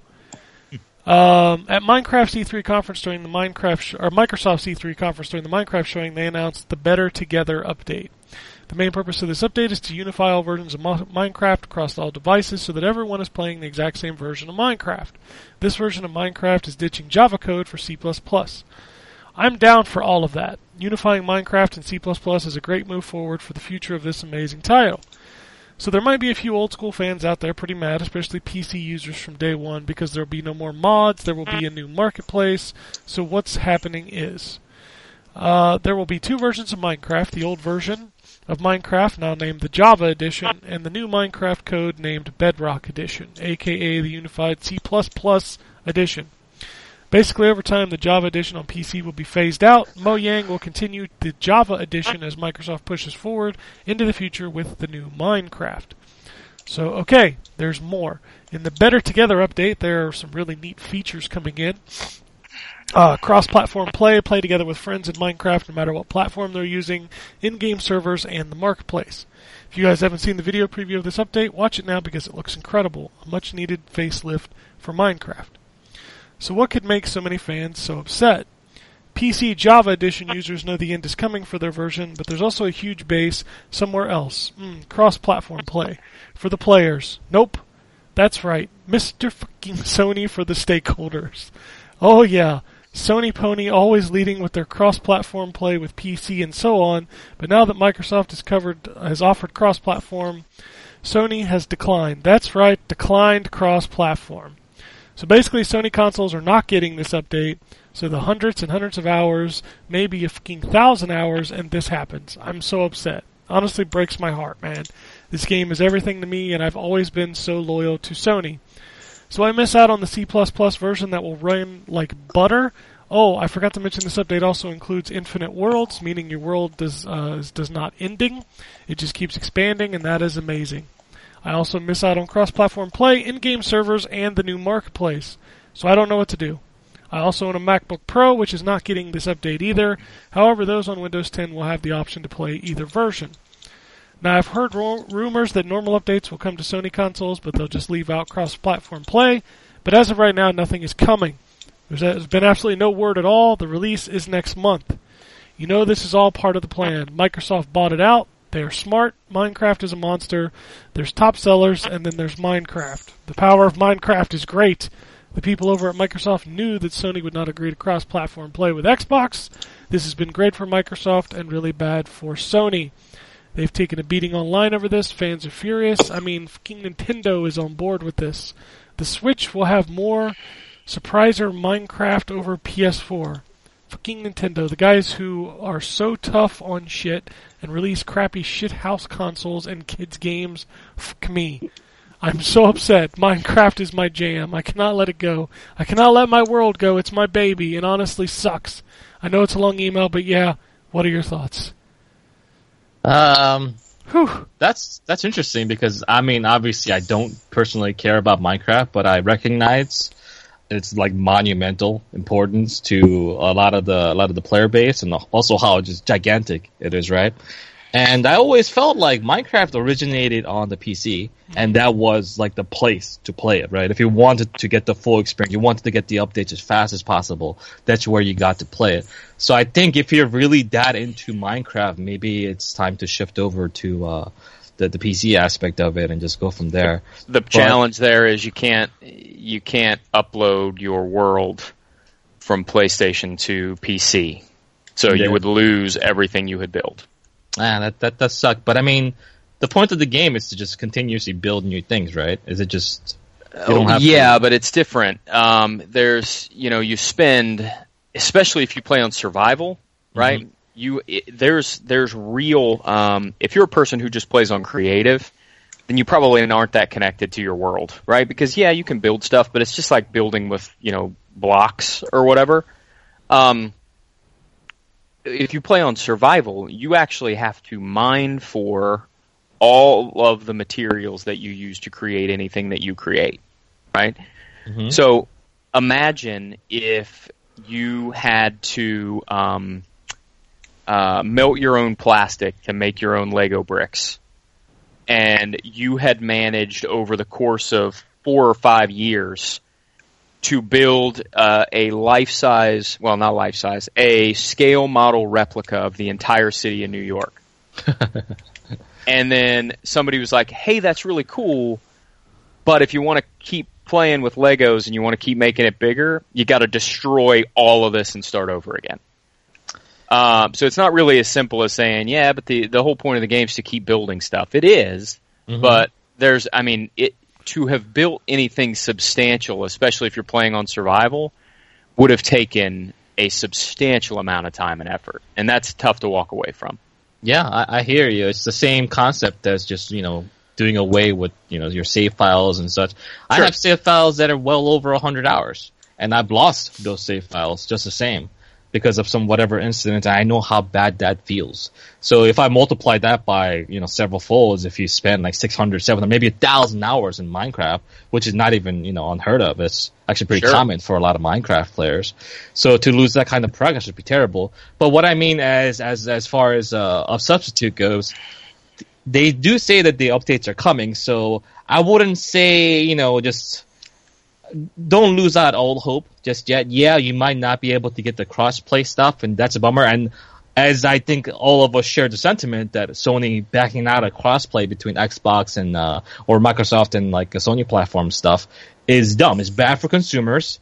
It's it's a move I think purely driven by greed and anti-consumerism. And I think uh, that's something that they ought to change, right? Because it does definitely go against the idea of for the players, which is- an ironic tagline if you believe uh, if you, if you believe in corporations to actually think that way. So yeah, it's it's, it's a bummer, dude. I'm you know it's really disappointing to uh, hear such things, and uh, I can understand the outrage, but I would say give it some time. Maybe hope for the best. Maybe some kind of update would come, so so you get all these benefits minus the crossplay that you can come, or maybe Sony will come around and do this whole uh, crossplay thing because I mean the door isn't closed forever, right? They can still always you know decide to opt into this whole thing, and with enough feedback from passionate players such as yourself, maybe they'll change their mind. And this is not the, you know, it's not, it's not unheard of for corporations to change their stance on things. If you remember what Microsoft was like when they're first launching the Xbox One compared to what they are now, it's night and day difference. So, you know, keep, keep being vocal, keep being positive, and, uh, just put your opponent, uh, put your opinion out there, but don't be, don't be vicious about it because that's, that's a good way for, for, you know, you to get ignored. If you're really angry, be passionate, don't be angry. There's a, there's a, there's a, there's a real line of difference there that I think a lot of people miss out on. And uh, once you once you kind of get your get your voice heard, maybe I'm sure there is you know some kind of uh, petition out there. And I'm not saying that it's gonna do anything, but it's not not gonna do anything. You know, it's better than not doing anything. So right into right into Sony, right into the, the developers, and see what they have to say, and uh, hope for the best. I don't see Sony agreeing to cross-platform play until they're losing again. Yep. I don't know. No, that's that is the reason why they don't do this. That is as simple as that. Why do they need to? Every you make it cross-platform, things like that. Rocket League, big games that are incredibly uh, popular online with a massive, massive community. You make it so that Xbox One players and PS4 players can play together. Then there's no impetus on them buying the PS4 where all their friends are. That's why. That's the only reason. yeah. That's the it's the anti-consumer aspect that I was If talking it, about. if it was the other way round, Mo- Sony would be the ones doing cross-platform play, and Xbox would be the ones who weren't. It is just the nature of business. That was that was the way it was. Sony was totally open to it when they were losing, and Microsoft was against it because they were winning. I mean, that's that's business, man. but I think if your reputation is taking enough of a hit because of A one reputation means nothing when they are banking dollar, and they are banking dollar. Uh, this is what it's been two months since they all this stuff came out about the cross-platform play. They're not st- they're, they're not slowing down with the sales of PlayStation 4s. That continues to be a behemoth. So it That's- is all about that, and I don't think that will change true to an until as extent, John. But I think hmm. When Sony is playing this whole game with uh, with PlayStation, this used to be like a side division for them, right? When they first began, this is something that they didn't really care that much about compared to their electronic division with their TVs, like DVD players and all that jazz. That was where their money was. But for Sony, PlayStation is kind of like their lifeblood now. This is their biggest department, is their biggest earner, and because of that, they're forced to play the long game. And what I mean by the long game is that your reputation has such a marker. If you have an issue, right? Let's say, for example, if Amazon has an issue with a customer or something like that, they'll give in to that customer because their reputation compared to the loss of whatever uh, revenue they would have gotten from that one individual or whatever thing else, it would have been so bad that they would not be able to recover from. So if you think about how much money Xbox lost, Microsoft lost so much money because the red ring of death. Was that was it beneficial to them to recall all those units, spend over a billion dollars, you know, out of their you know out of their revenue to kind of earn back the trust of their uh, of their consumers? No, it was bad move for them for a revenue standpoint, but for their reputation, it was necessary. And because of that, Microsoft still survives. If they didn't do those extreme things about, you know, like replacing the units, taking them, taking all the costs back and doing them all out of their own pockets, then they would have lost the Microsoft brand then and there. And it would have been over for them. So when but you think about it that way, you got to think no, about reputation. that's completely different. You're talking mm. about where people have spent hundreds of dollars several times on a fault that was caused by Microsoft. That's they chose that route. Uh, they they decided to get out first, and that caused a lot of these red ring prob- uh, red ring problems. We're talking about a reputation on the fact that well they just don't support cross-platform play. That's completely different. Mm, see, it's it's different in the scale. I would agree to that, but we're talking about maintaining your reputation and But keeping a good com- uh, Sony's good. Uh, reputation hasn't been tarnished, other than the fact it that has. It Well, it has. hasn't. It's not been tarnished. They're just not playing ball. That's not make. They're not. Out, you know, their brand isn't completely harmed. If that was the case, well, they would. The sales would stop, and, No, or they would decline. And it's well, that's not the case. It continues to to sell month on month. Because to be fair, outside Rocket League and Minecraft players, no one knows this is going on.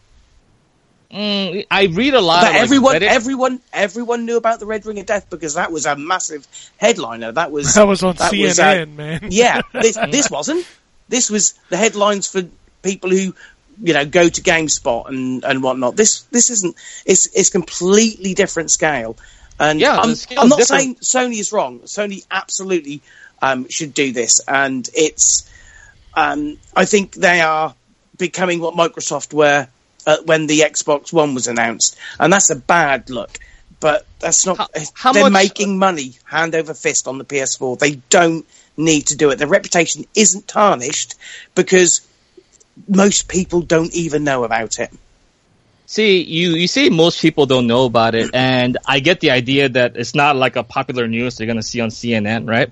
But how important do you think it is for Sony to be that company that everyone adores? Remember, at the be- beginning of the PS4 generation, they were the champion of consumers, right? They were allowing people to buy and uh, buy and sell used games. You know, Yeah. they had all these elements. They really wanted to bring all the positive bias from all these people that felt disenfranchised by what But Microsoft wanted to do.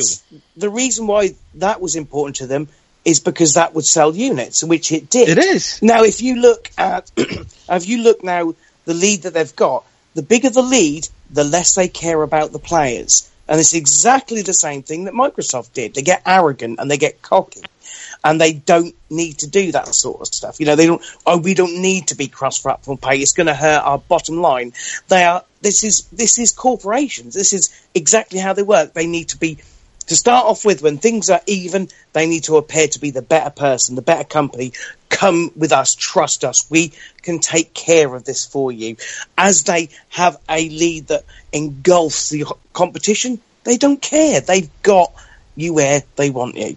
And th- that, they are, oh yes, they're there to get consumers on their side. They have, they're there to sell games, but they're also there to make money. And the more money they can make, the better. You mentioned about, excuse me, you mentioned about how PlayStation is now their their their flagship department, and you're right. You know they they've stopped making Vaio uh, laptops. Uh, Sony Pictures obviously makes money, but um, you know the TV sales are getting um, eaten up by companies like Samsung and LG.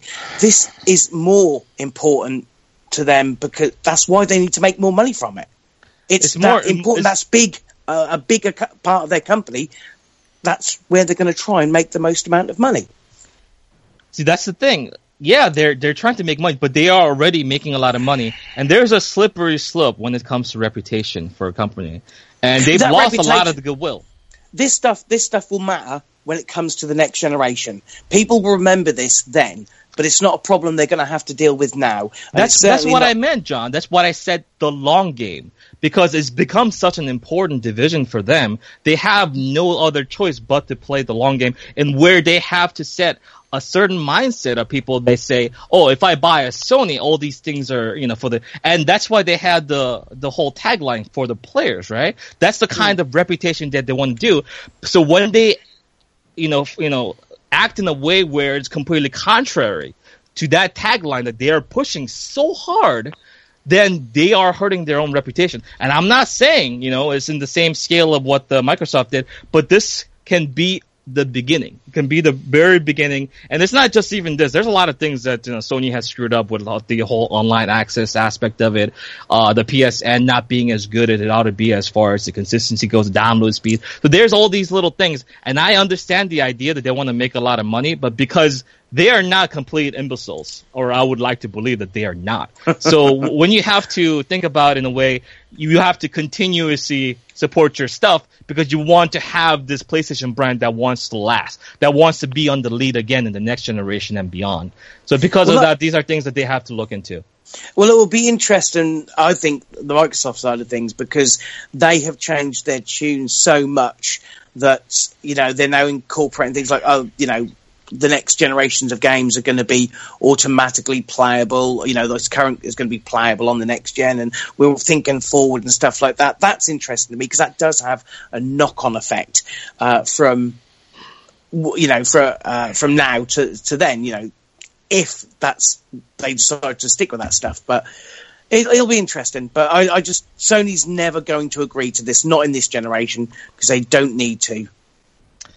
We'll see. I I'm I'm I'm hopeful, but I could see it going either way personally. Okay, I, I had a joke preloaded and I want to say it. Alright. it, it. It got derailed from this conversation. Sorry, sorry. What What is Minecraft and how do you tame a horse in it? Oh boy, Jesus I don't get that joke. It's a South Park reference. We're gonna move on. All right, murder porn. That's such a great It episode. was a great episode. Uh, Antonio sent us an email. He says, "Hey guys, recently downloaded the Andromeda 10-hour demo. Got through it fairly quickly, which is a testament to how much I enjoyed it. I held off on buying the game due to some of the heat it received. Encountered stuttering in the character creation setting before even starting the campaign, with the cutscene stutter, as well as especially when something is flying across the screen. Other than that, I enjoyed it, and now I'm more confident in buying the game. Still heavy into Injustice 2. Wish the DLC characters came with a gear pack, like 5 epic, 10 rare, and 15 common, for example. Over 66 hours and 3 matches, 3,000 matches, and I'm still missing many epic gear pieces for my most used fighters. Uh, one big gripe is that the game turns into an item management sim. One last thing, I won't buy an X due to its price, and recently decided I will also not buy an S, but a Switch instead. Haven't had a Nintendo console since the Cube, and would much rather have something that isn't similar to my PS4. Switch me outside. How about that? How about that? How about But that. Uh, just a Well, just a it- quick. didn't you say? I was. You're about to about say what I was about. you- Yeah, go on. I was just going to say that um, I have it on very good authority that X pre-orders go live on Tuesday. Yes, that's what I was about to say. 'cause You tweeted about it, didn't you? Yeah, I I talked to some people this weekend, and there's a phone call happening tomorrow that uh, pretty much confirms that's what's going to happen this week. So finally, Sweet. Finally, we'll be able to pre-order one of these goddamn things. Yes, I I shall be pre-ordering. Yeah, I'm I'm there. I've got my money. I'm ready to go. I'm I'm looking forward to the numbers that's going to come out. Oh, there's no numbers for this. I mean, I I talked to the, about this yesterday with the person I was talking to, and I was like, you know, this thing is not going to light up any chart. It's going to sell really well for the first couple months, and then it'll die off. This this product is 100% aimed at people like me, and it is not going to move the needle in the console war. Ever. Hmm. That's just that's how I feel. I feel it'll sell out the first that's couple the months. that's the expectations, right? Yeah. It's going to do well as any tech thing does, you know, for the first one or two months. Yeah. And then from there, it'll go back to status quo. Yeah. Until they drop it to a reasonable price, that thing is not going to move any needles. I wonder if you'll see a PS4 price drop soon. I don't know. I'd be interested to see this holiday because Switch is obviously going to be the big Christmas item. Uh, if you can get one of those, that'll be the big thing. I think the You know, I I've had two friends that picked up Switch, just walked into the store, just walked out with well, it. there you was know? a big flux of them this week. Okay, So- I, I guess thing's- because I thought they were supposed to be rare, and I was like, no, not at all. Just walk They into the have just grab been, it. yeah, they have been for the longest time. But I even I was at two places this weekend that had them, uh, but I just wonder how long that's going to last. So, Mm. But I think Switch will I be thi- the big holiday item. I think the PS4 uh, vanilla will be another hot Christmas item. So I think those will be your two biggest sellers. Um, I'll be interested to see how that new 2DS does. That came out on Friday. Oh right, I haven't seen anyone really talk Didn't about you? it. You got one of those, didn't you? Yeah, I have one. I think it's Flimsy. I think it's really nice as for the price. I mean, it's but Mm. it's uh it's a little wobbly. Uh, it definitely feels cheap, but it does what it's what it's advertised to do, and it's only 150 bucks. I think it'll do well. That's the last time there's going to be an iteration on the 3DS, isn't it? So I don't know. It it feels like it. So Mm. it's not as if the Switch isn't doing gangbusters because they obviously announced they've sold what f- over four million of those things so far, which is a bloody good start. they'd sell more if they could get them out there. Well, hopefully they will. Uh, final email comes from Sam. It says, As a computer science student, I'm curious what everyone's experience is with it and tech in general. Did you learn what you know from school, your job, or are you self taught?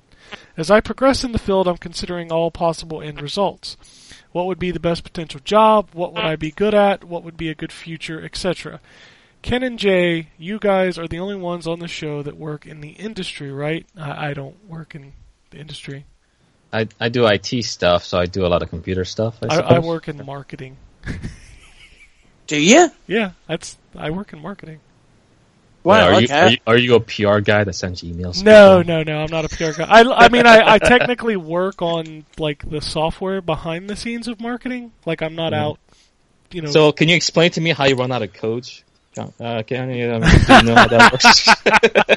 my I mean, generator, you're, you're behind the scenes. You gotta know, right? my generator jams up. That's what happens. oh, oh, I get it. All right, sure. Uh, he says, "How did you guys get to where you are now, and what advice do you have for someone in my shoes on a potentially similar path, or if anyone began in computer science or considered it, but eventually decided differently? How come? If you guys don't mind me asking." So everything I know about computers, I learned by owning a 386. and literally, this is not a joke, reading through the entire DOS manual and uh, instruction manual for the computer, um, which serves me almost no good now. Yeah, I did the I did a lot of the same stuff, trial and error, getting in there, seeing what things do, and, and, and probably like Ryan, this was predating the internet, so I wasn't able to just Google what something did. right. So you just kind of had to play around with it, and you know, reading manuals, like he said, or talking to people who know this stuff, like that goes a long way. And doing it yourself is a big thing. yeah, it's all about the practice. Yeah, Yeah. And not being afraid to, I mean, having a system that you're not afraid to kind of mess around with a little bit. If you can break it, Yeah. that's great because that's that's that's that's what you're gonna learn is breaking things. I Yep. remember back uh, there was a certain point where you could put RAM in the wrong way, Yes, and then that would that would have some issues. Yeah, so it was some big issues. So I, I did a lot of computer stuff. What happened is that I was kind of like the tech tech savvy guy uh, um, in the in my group of friends slash you know family. So they asked me for all the tech questions ever in the world, regardless of I knew it or not. So I started looking into them. I started fixing a lot of stuff. I started fiddling around with this and that. And then because of that, I became good at it because I just had a lot of experience. And then because I, I had a lot of experience, I, I started getting good at it. Even more people asked me about stuff. And then that kind of ended up being a, a part of a profession. I also delved in co- computer science a bit as well. But um, I didn't stick with it because I just don't like math that much. There's a lot of math if you're gonna be a computer science major, and uh, if you if you don't like math as much as I don't, I think I'm the only Asian person that I know that has a higher that got a higher SAT on verbal and on, on verbal compared to math. So that kind of gives you the idea of how much I don't like math. So yeah, there's a lot of math in computer science. As far as giving advice for what you're going to do in the future, um, I think everyone, or I think too much people, have way too much advice to give when it comes to this kind of stuff without really knowing the individual. So you know, without knowing like what you've done in the past, what you've really enjoyed in life, I'm hesitant to give you any advice on what you might want to do. So I'll just leave it at that. But if you're really interested, you could tweet at me or something like that, and then you can give me some more in depth. I can give you some more information. But I don't know. I've gotten way too much advice over the years from people that don't know anything about me or about the stuff that they're talking about. They just like to hear themselves talk. So I try not to be one of those people. what are you talking about? I love to hear myself talk. sometimes. Oh, well, there you go. it's it's a weird field, and and like Jay said, you just need to know what you want to do. There's there's And- like infinite options out there of things to do. Hmm So Cert- certifications, educations. Or, I mean, you know. I mean, if I go to like if I go see my family, which consists of like older people, like literally, I get that you do that click clack stuff on the computer, don't you? Like, yep, that's exactly what I do. I sit at my desk and I click clack my computer. I, some of the stuff that uh because when you think about computers in general you know how they work so you go into certain things and you when someone comes you know asks you to fix something you anticipate that there is actually a problem to fix. But about half the time or a little bit more there actually isn't a problem at all. They just don't know how to use the thing.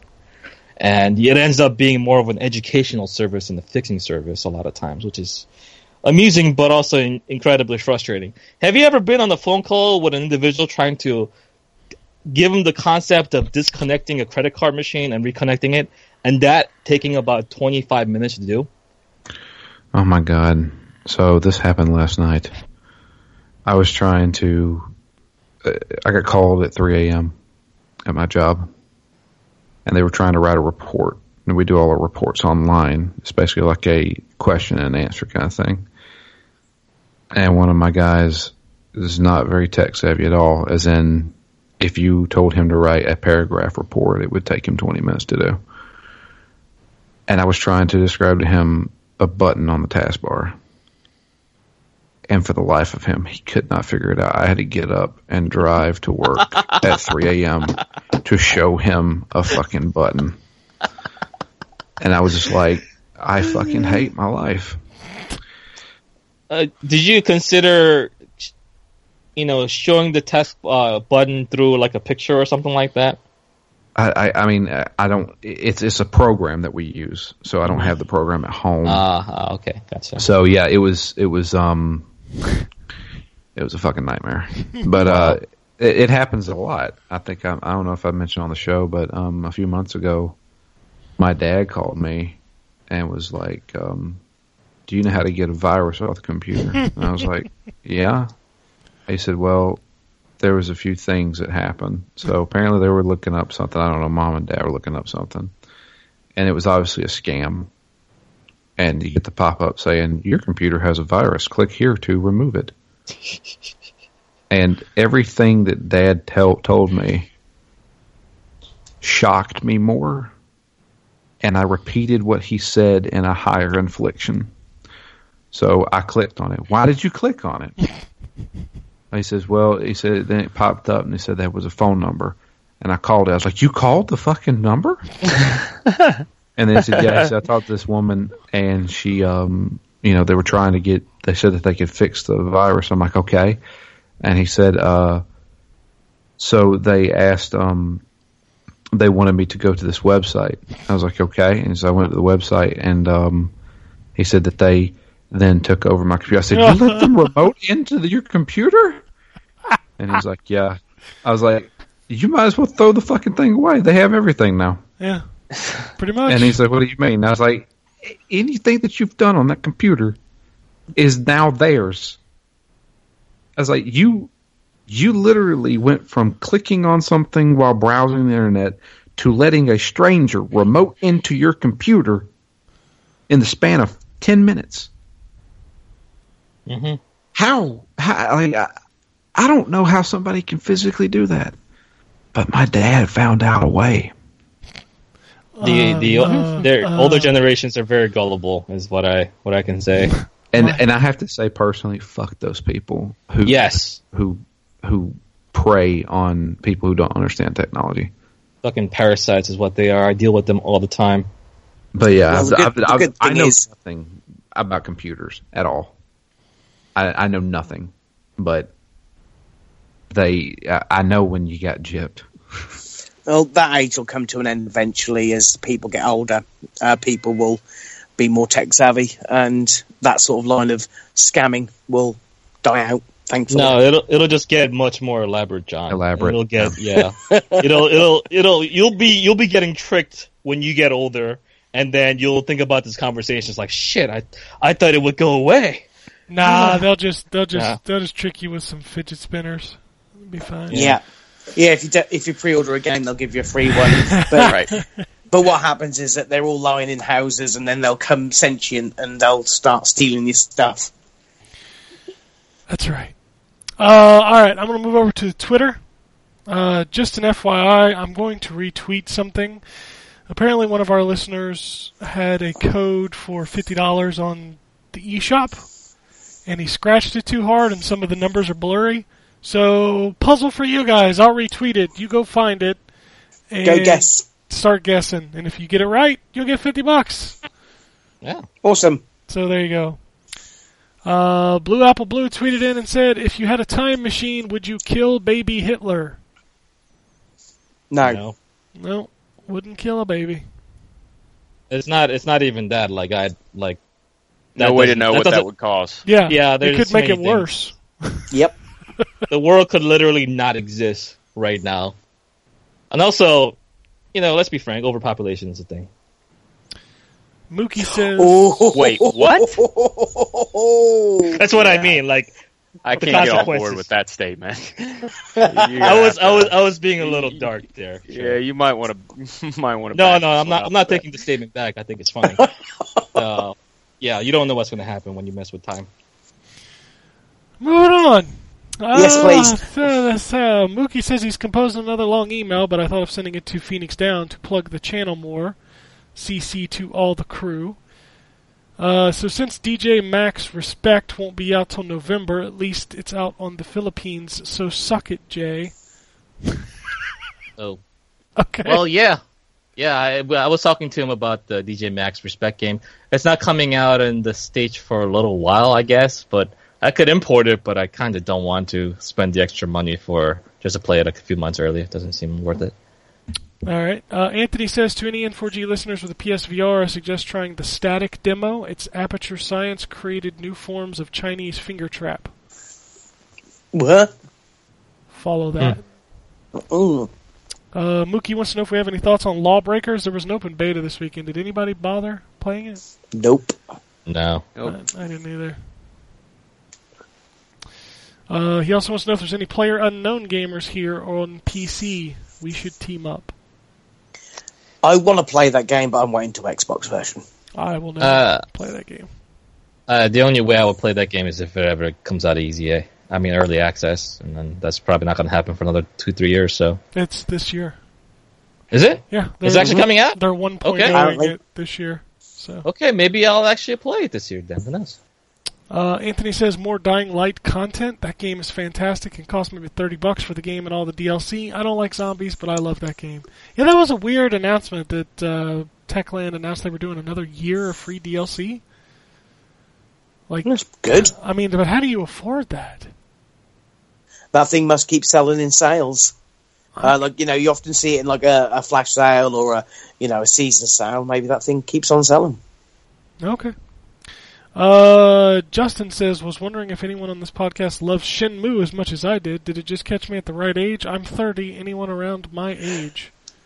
I know for a fact Ken, you love Ken Ken, loves? Shenmue. Yeah, yeah, yeah, you love it, don't you? it's his favorite game of all time. I will stab you with a forklift and ask you if there's a sale It's around. like Ken, Ken is actually preparing to do a, a full Let's Play of Shenmue one and two. ah! Uh, it's gonna it's gonna be putting it up. It's gonna be a weekly thing. You know, it's gonna be great. you can't do a let's play of a game that's unplayable. Yeah. It's, Oh, sick man! uh, a man just told you that's like one of his favorite games, and you just called it unplayable for no real reason. I don't like Ken. that Well game. done. I played it when it came out, and I hated it then, and I hate it now. I will always hate that game. Yes. I will I thought Shenmue one was fun, but I never played two. I want to play it though. Two is just more shit. Uh, Just shit. All right, this next tweet. I I enjoyed those two games. Yes, I thought they were fun. I enjoyed them. See, I haven't played either. I'll just keep my mouth shut and move on to this next set of tweets. Chad tweets in and says, "I have a new foible. I've taken to naming my poops. Oh, for crying out loud! I just birthed the Devastator." Oh, when you say naming, I thought like Jeff or Kevin. Formerly known as the Bob Evans Border Scramble, does anyone else name their grumpies? No, I just shit them out. I I've never heard them being ref- referred to as grumpies either, so that's new. It's a new experience for all. Interesting. Uh, Dustin wants to know: Is Jay a robot? How does he possibly consume that much media as he claims? How do most of you deal with that amount of games, TV, movies? You It's don't. I don't. you don't play a lot of the things and you don't watch a lot of things. Uh, lately, I don't know. I, I actually been kind of slacking. I used to play like new games every week just to talk about it on the podcast, but I haven't done that in like months, which bums me out because I think I'm like letting the listeners down a bit. But mostly, I've just been trying to catch up with my backlog, man. It's it's rough. There's too much stuff out there that I want to play. Well, I've just discovered Brooklyn Nine Nine, and I've been r- running through those Great seasons. show. Hey, it's Is that on Netflix, So good. John? Uh, first three seasons are. So I'm like, Okay. think we're about maybe seven or eight episodes into season three. So like we've watched them in like the space of two and a half weeks. That that show's great, and it's it's like 22 minutes an episode, which is brilliant because you can cane right through. There's no intricate storylines. It's just pure fun, and it's very funny. That's the one with Terry Crews in it, right? Terry loves yoga. Don't get the reference, but I assume that's Yes, yes, it is. I consumed a bunch of Ghost in the Shell this week. Oh, I yeah. enjoyed that film, but I haven't seen the I watched anime the for about ten years. I watched the anime the day before I watched the movie, okay. just to kind of give myself a refresher because it had been years since I watched the original anime.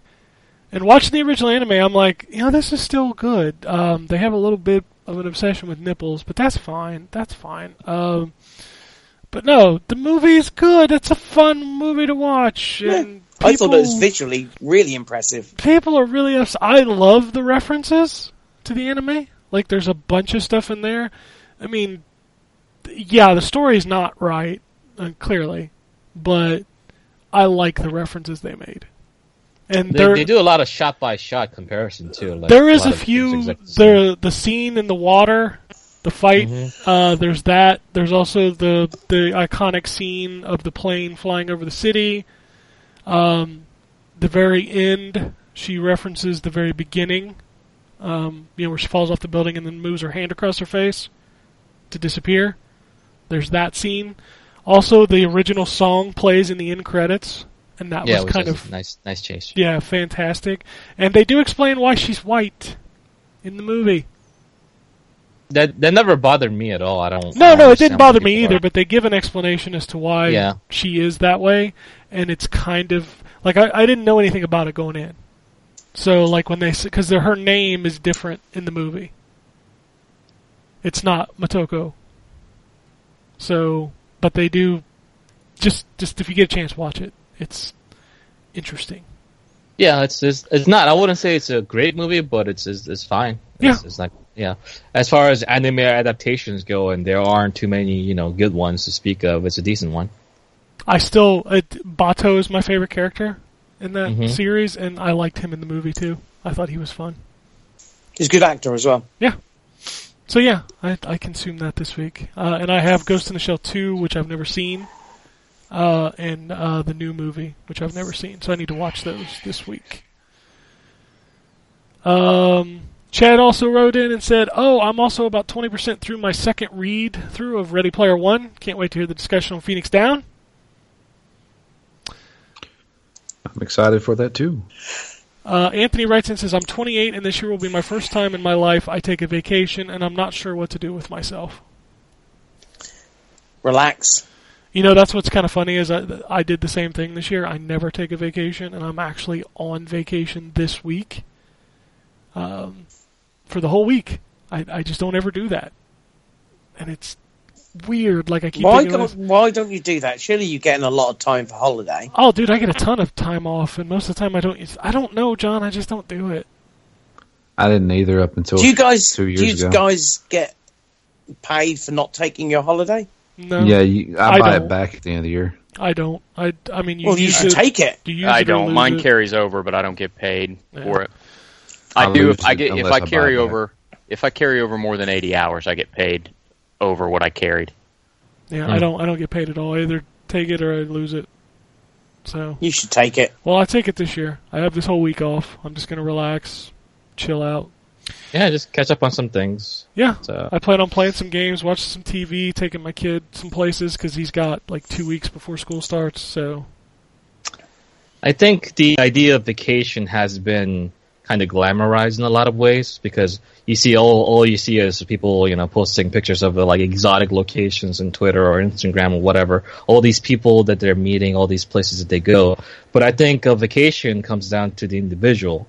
What makes what allows them to unwind, right? If your idea of a good relaxing time is just sitting at home reading a book while you're sipping hot cocoa, you know, that's that's good. That's your vacation. That's good enough. Yeah. You don't you don't have to think about it in the way like, oh, but I didn't go anywhere. I didn't do anything. Sometimes not doing anything is the best thing that you could possibly do. You kidding me? Agreed.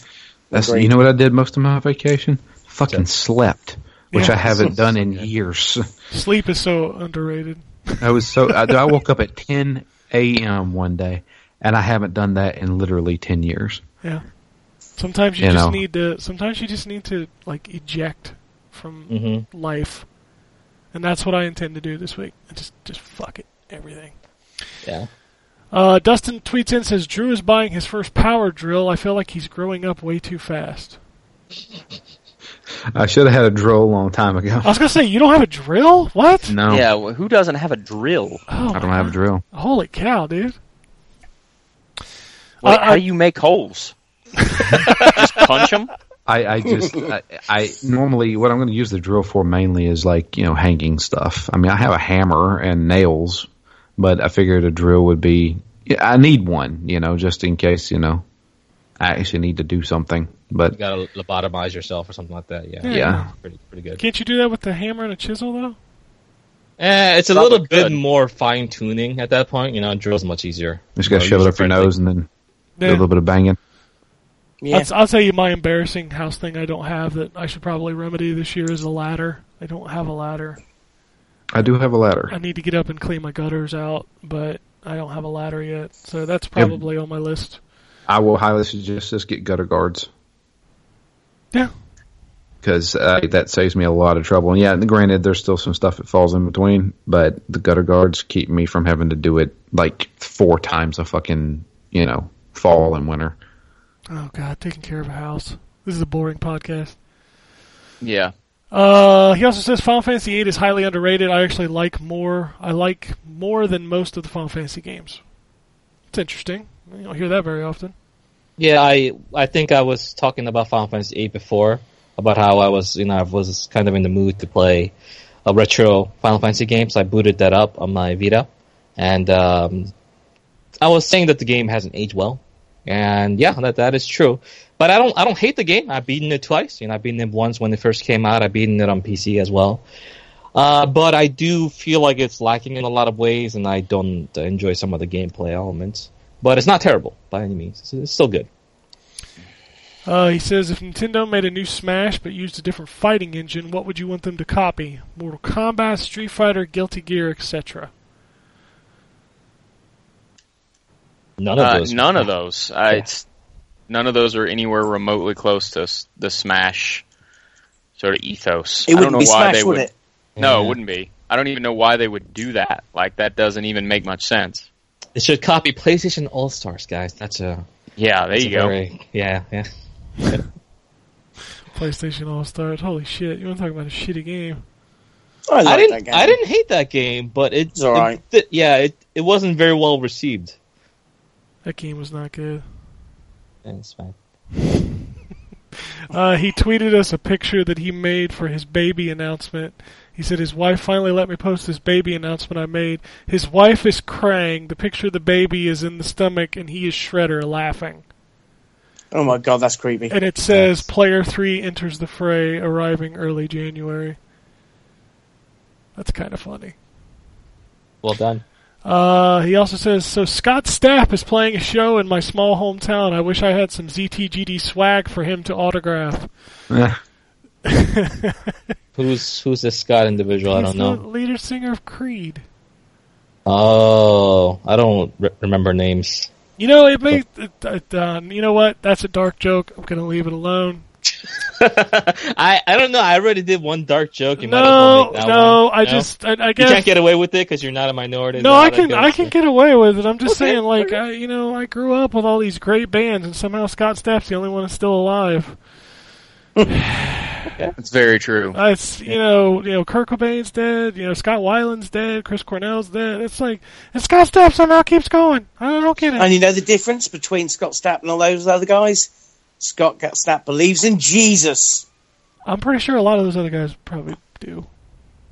Listen, Yeah, but they didn't sing but about not it. as much as he did. well, yeah, they didn't sing about it. I mean, There you go, proof if Can you I- can- need can- any.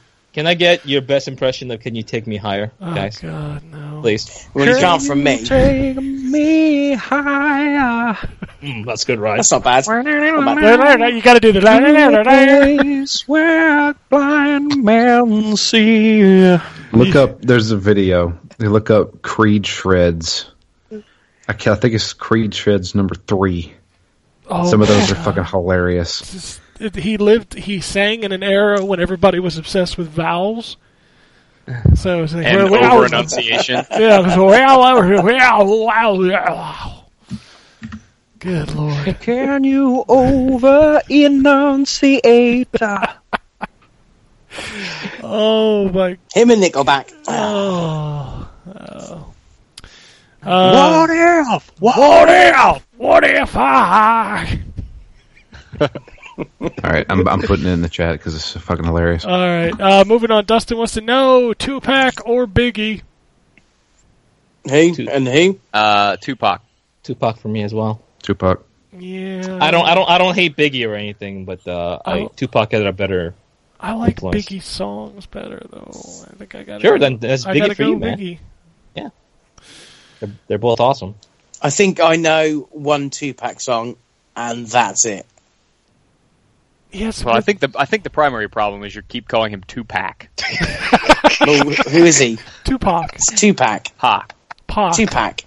Pac. Tupac. Not Tupac. Pac. Not Tupac. Tupac. It doesn't sound right, Tupac. Yes, it does. That's- There's That's the actual Tupac Shakur. of his name. But that's, it sounds posh. Tupac. When I say it, it sounds posh. uh, Hello, Tarquin. Hello, Tupac. fucking British fuckers. I swear to God. Can't You guys have murdered the shit. English language. I know, right? Jeez, brutalized it. If any of you um, are slightly interested, however, Nelly is coming to Norwich in December. So that's Nelly? how far Nelly has fell. Wait, wait, wait, wait, wait. You know who Nelly is, but you didn't know who Tupac was? I like the plaster. He rocks a good plaster, does Nelly. What? What? Is, what? Is, I don't understand four of the words you just said. He rocks He- the plaster. What's the pl- like Yeah, on your oh, walls? Band-Aid. We Oh, call, okay. we call plasters band-aids plasters. Oh, okay. Gotcha. You fucking weirdos. Does he still do the band-aid on the eye thing? I I think so. I don't know. Oh my god. Are we going back to like 2001 for Christ's sakes? well, he is number one. Two is not a winner, and three nobody remembers. So All right. Uh, Dustin says. Uh, Damn. D- Dustin's got another controversial statement. Cooler Ranch is better than nacho cheese, son. You need to get out of here. Yeah, he's Oh, he right. is correct. Yeah, that's right. he is right. you shouldn't No. get out of here because no, he's right. it's- it's- no, that's wrong. All right, The Del, Cool Hell, Ranch Del Hell is- is. I know what Cool Ranch is, but what's Cooler Ranch? It's cooler That's- ranch. Uh, it's, It's like ranch, like but rubbish cooler. I don't. It's I like- don't buy it. It's like the difference between Tupac and Tupac. But you notice, you notice One's he just a little bit cooler. he couldn't he couldn't claim that it was better than nacho cheesier. So Mm. GTFO. Okay. Anyway, You know what? Chad tweets in says he agrees the remaster of Final Fantasy twelve is really good too. Uh, then his next tweet says, "Babies, wait till the babies come. Oh my God, my entire life changed once my son was born. Say goodbye to things like sleep and concentration." Yes. But but Drew is already not getting any sleep, so how can you get any less than not? Exactly. I like, I like concentration. I'm already ready. That was a fun Mhm. game. Did you ever play that game? It was a fun game. What? Concentration. Concentration? Is it the Yeah. one with the cards flipped over? Yeah. No. Well, you can. There's that. I was thinking of the concentration. Isn't isn't concentration the one too where there's like the um the pieces that you have to fit into the uh, board. Oh, yeah, have to do it in before a the- certain amount of time, the- or they blow up. The timer goes off and then they pop Yeah. out. Yeah, yeah. Board games, baby. Wasn't that Operation where you had? it? No, Or- operations you can't no, touch. You operations- can't touch the sides. Operations can't touch the side. It's Yeah, even but you the have song. a time limit too. No, you don't. No, there's no time You limit. a time limit in Operation. No, Okay, I play a hard mode Operation. You Dark Souls that shit up. yeah, Dark Souls of uh, Operation is the Dark Souls of Milton Bradley, son. oh goodness! All right, so I bet there's probably a website called Operation is the Dark Souls of Milton Bradley. I dot bet. com. I bet there is. I, If you if you actually hooked up the Operation machine to some like very very powerful battery, and you shocked yourself every time you screwed up, yeah, You'd get really If good you- at that game. Yeah, just a tip though. Um, just because you're good at Operation doesn't mean you'll actually be able to perform Operation. So like, don't try that. It's- it says it right on the box, Ryan. Don't try this at. Don't try this at home. That Does. doesn't, does it? I, Don't try and fix your like water on the knee uh, by yourself. There probably is a disclaimer on it now because you know the world. hmm So, but there you go. That's it. That's the show. Um, if you want to tweet at us, it's at N4G Podcast. If you want to shoot us an email, it's podcasts at ztgd.com. If you want to follow us on the Twitter, Jay is at Botherside J, John at John WUK, Drew at DML Fury, and Ryan at Wombat RP. Still getting used to that, man. Ten years. You can change things up. Uh, you can follow me on the site at ZTGD. Also check out Phoenix Down. They're reading a book. Woohoo! Reading a book. That's right. So yeah, listen to that show. Just to prove that they can. they next could've- it's gonna be a next it's gonna be like a movie, and then from there it's gonna just keep going to weirder and out of place media. Loot crate boxes. Loot crate boxes. Yeah, eventually you'll be reviewing like craft beer. I don't. I don't see how that's a bad thing. Is that a bad thing? I know, No, I'd, I'd totally get paid to review beer. You don't get Sure, paid yeah. to read Grow your- books, Drew. Grow your curly mustache and wear some glasses that you don't need. And Fuck the Knicks. You know, it's just. oh, I'm done. I, that's it. That's the end of the show. There's nothing else. Unless anybody has anything else. Anybody have anything else? Any Nah, we good. any more jokes you've been bottling up, Drew? No, no, No, we're good. We're good. I'm All gonna listen right. to some two pack shows. Some two packs. You put three of them in a room. It's a six pack. Twice as good as one pack. oh, that's it. Bye. Alrighty. And it goes something like this. Epic fail.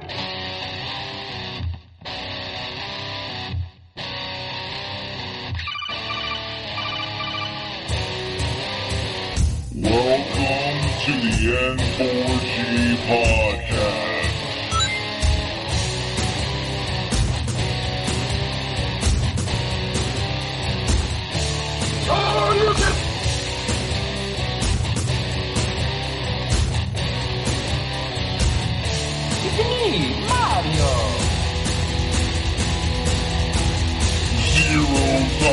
This is gonna be a very interesting episode. Gather. Greetings, programs.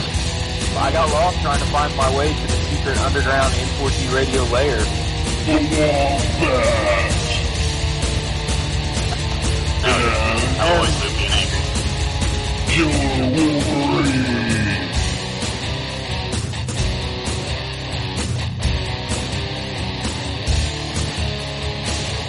Play games, not consoles. No fanboys allowed. And then, I and then I killed the dragon. 8.0.